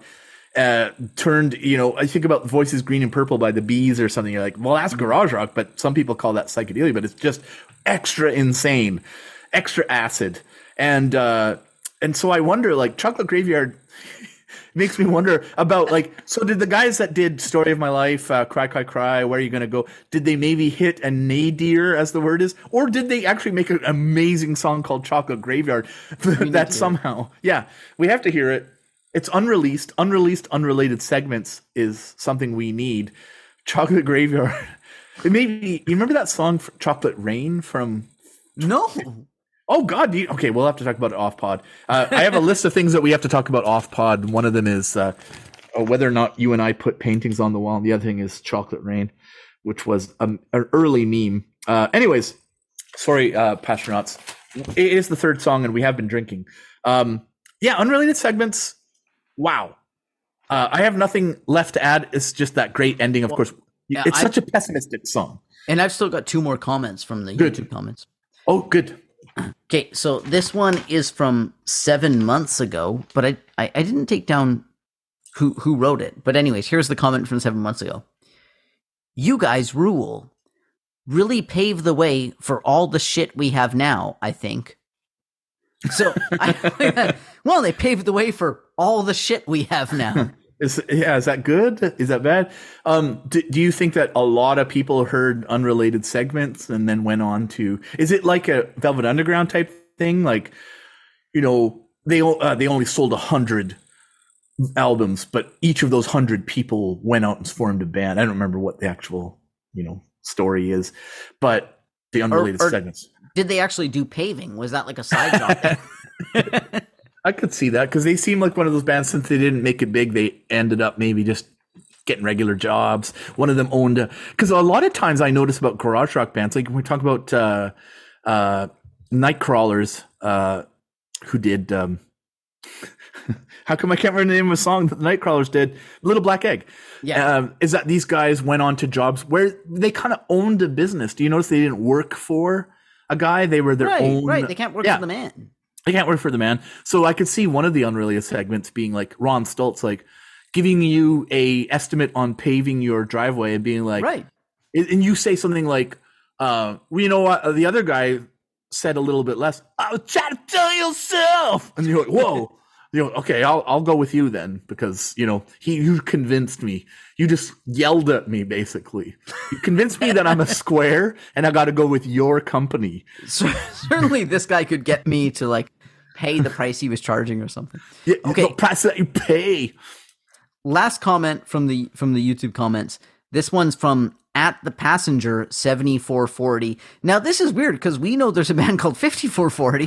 This guy's at the passenger 7440, which is not a band I know. So I don't know if that number has some other correlation, but Hmm. uh, and this one is from two years ago. So I've actually gone to an older comment here. And here's the comment. It always makes me very sad to watch so many holy grails, capital H, capital G, to have so few relatively views and reviews. Those kids put their soul to make a 45 vival. I think he means vinyl. okay. No money, no support, only with their talents! Exclamation point. This is brilliant, capital B. Emotional, garage mover! Exclamation point. Superb rhythm, great tempo mover, unique colored vocals. Not sure what that means.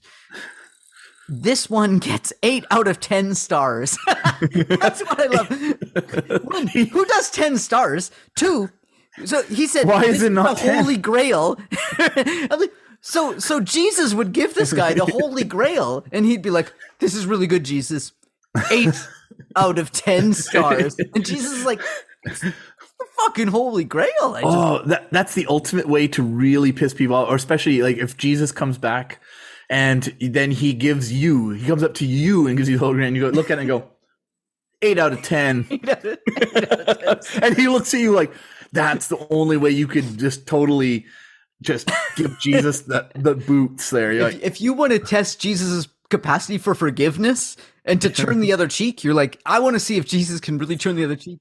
You No, you this is- the Holy Grail from him say eight out of ten stars. Sorry. But you know what he'd do? The moment you said that, you thought you got it- one over on him, and all of a sudden you hear ding, dicky, ding, dicky, ding, and you're like, oh no, oh no, go?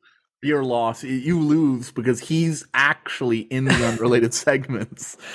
he's come back to reunite the band, and he's singing with Ron Stults. And it's, I'm seeing it right now, and it makes sense.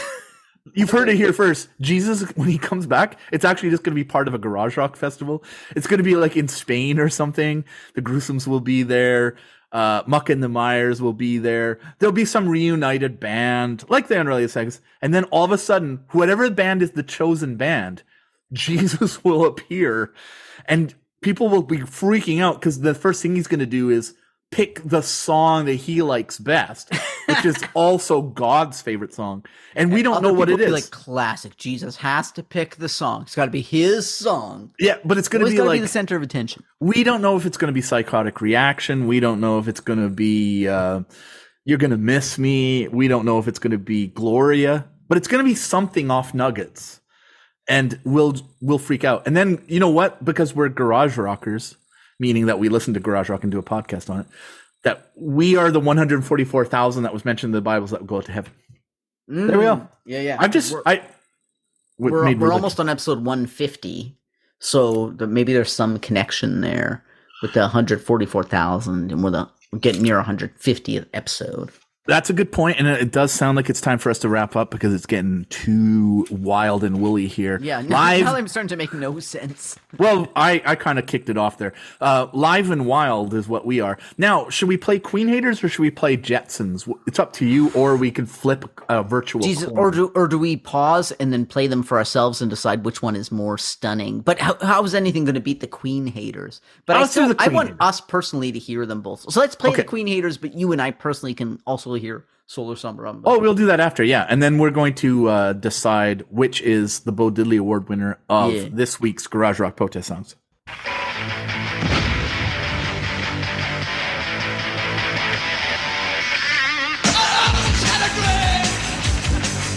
I learned to beat the queen.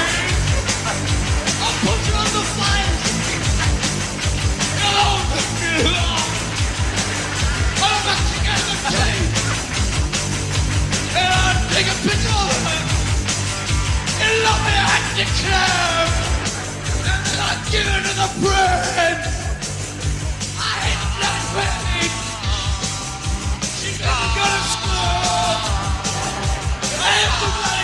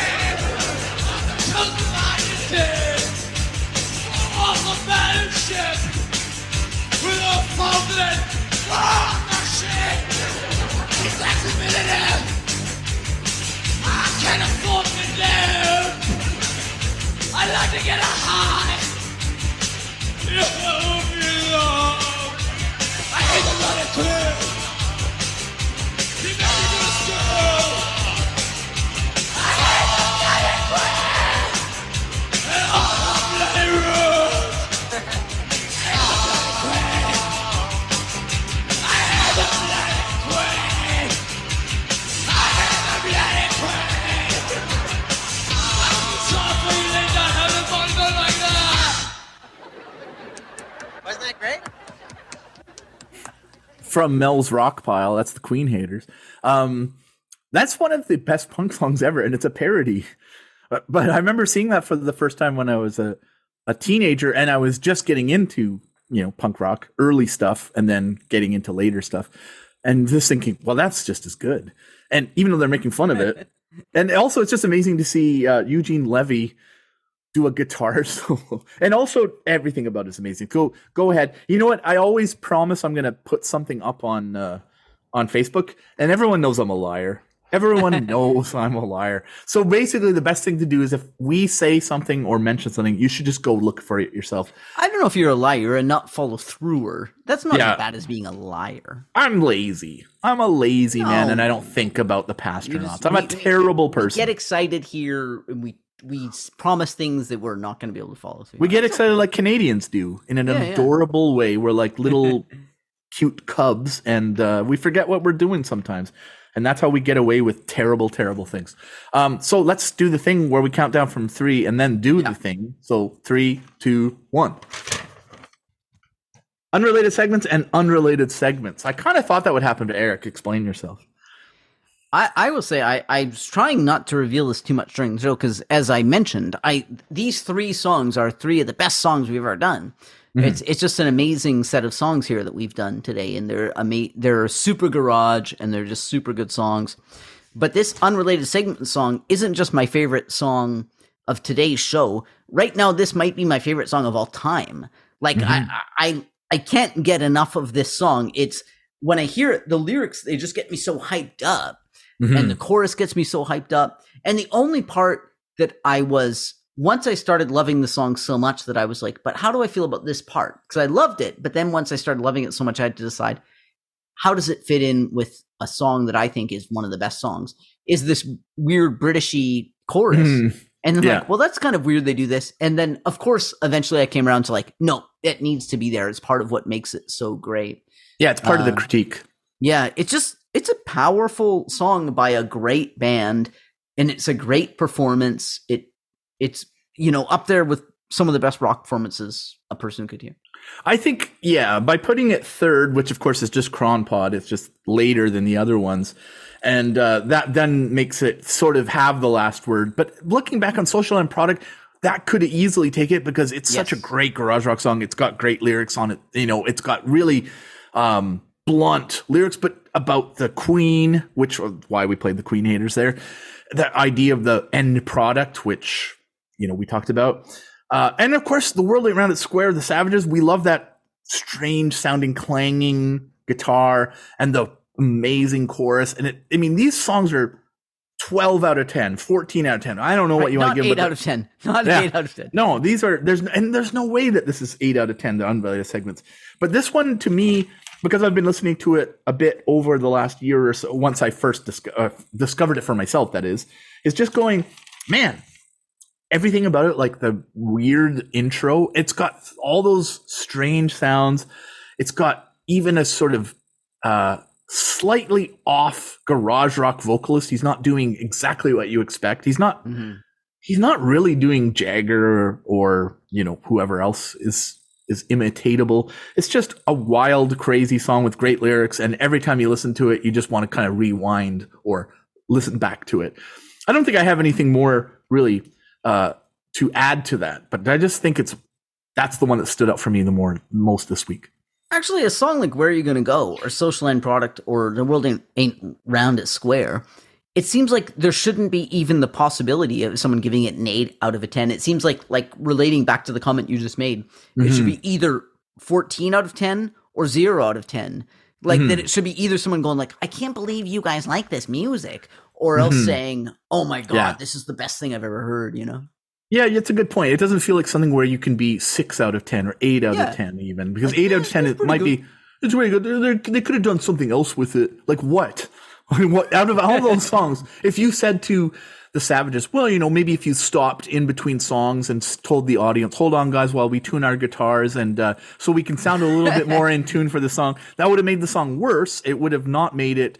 By the way, if you, I think all of these songs have their, um, maybe not the, where you're going to go, but uh, the World Ain't Round Square has its own Wikipedia page. Uh, and then I think Social End Product may or may not, but the Bluestars have a Wikipedia page. And there's always mention of how these songs are really big in the garage rock canon. Right. And I think where you're going to go by the unrelated segments isn't as much in the canon as the other two. So in a way, we pick the underdog. Some people might be mad because, you know, in a way, New Zealand and Bermuda, you think, man, a garage band from Bermuda? How come you didn't pick them? Or a garage rock band from New Zealand? How come you didn't pick them? Well, Detroit does garage rock really well, and you can hear it in the unrelated segments. Yeah, 'cause it's got Undoubtedly. doo-doo, Yeah, you're right. doo-doo, It's the only garage rock song I know that makes me like Crosby, Stills, and Nash type do- doing. You know, I'm like, wow. When I, I you're, you're right. When I first heard that, I went, I must have been kind of jumping up here in my uh, sorry my mansion, not my apartment. I sometimes I, I do I do podcast from a small apartment that I have in. Uh, You have an apartment South just because it's got it's acoustically treated, so you, and your microphones are there. You just go. It's in. where I meet my, you know, my uh my late night Mistress. assignations, yeah, you know, and stuff like that. So of course that you know I got to have that kind of place, a crash pad, you know, like the apartment with Jack Lemmon. But stay tuned because we're coming up pretty close to. Epi- I think, as a matter of fact, this is going to be episode 149. So episode 150 is the next one, folks. You might have to wait a little bit for it, but it's going to be something that makes sense and something that is going to be kind of special. So Until you hear us then, be please be patient. And Eric, do you want to say goodbye to the pastronauts? I do. Farewell, astronauts. We gotta go. Bye bye.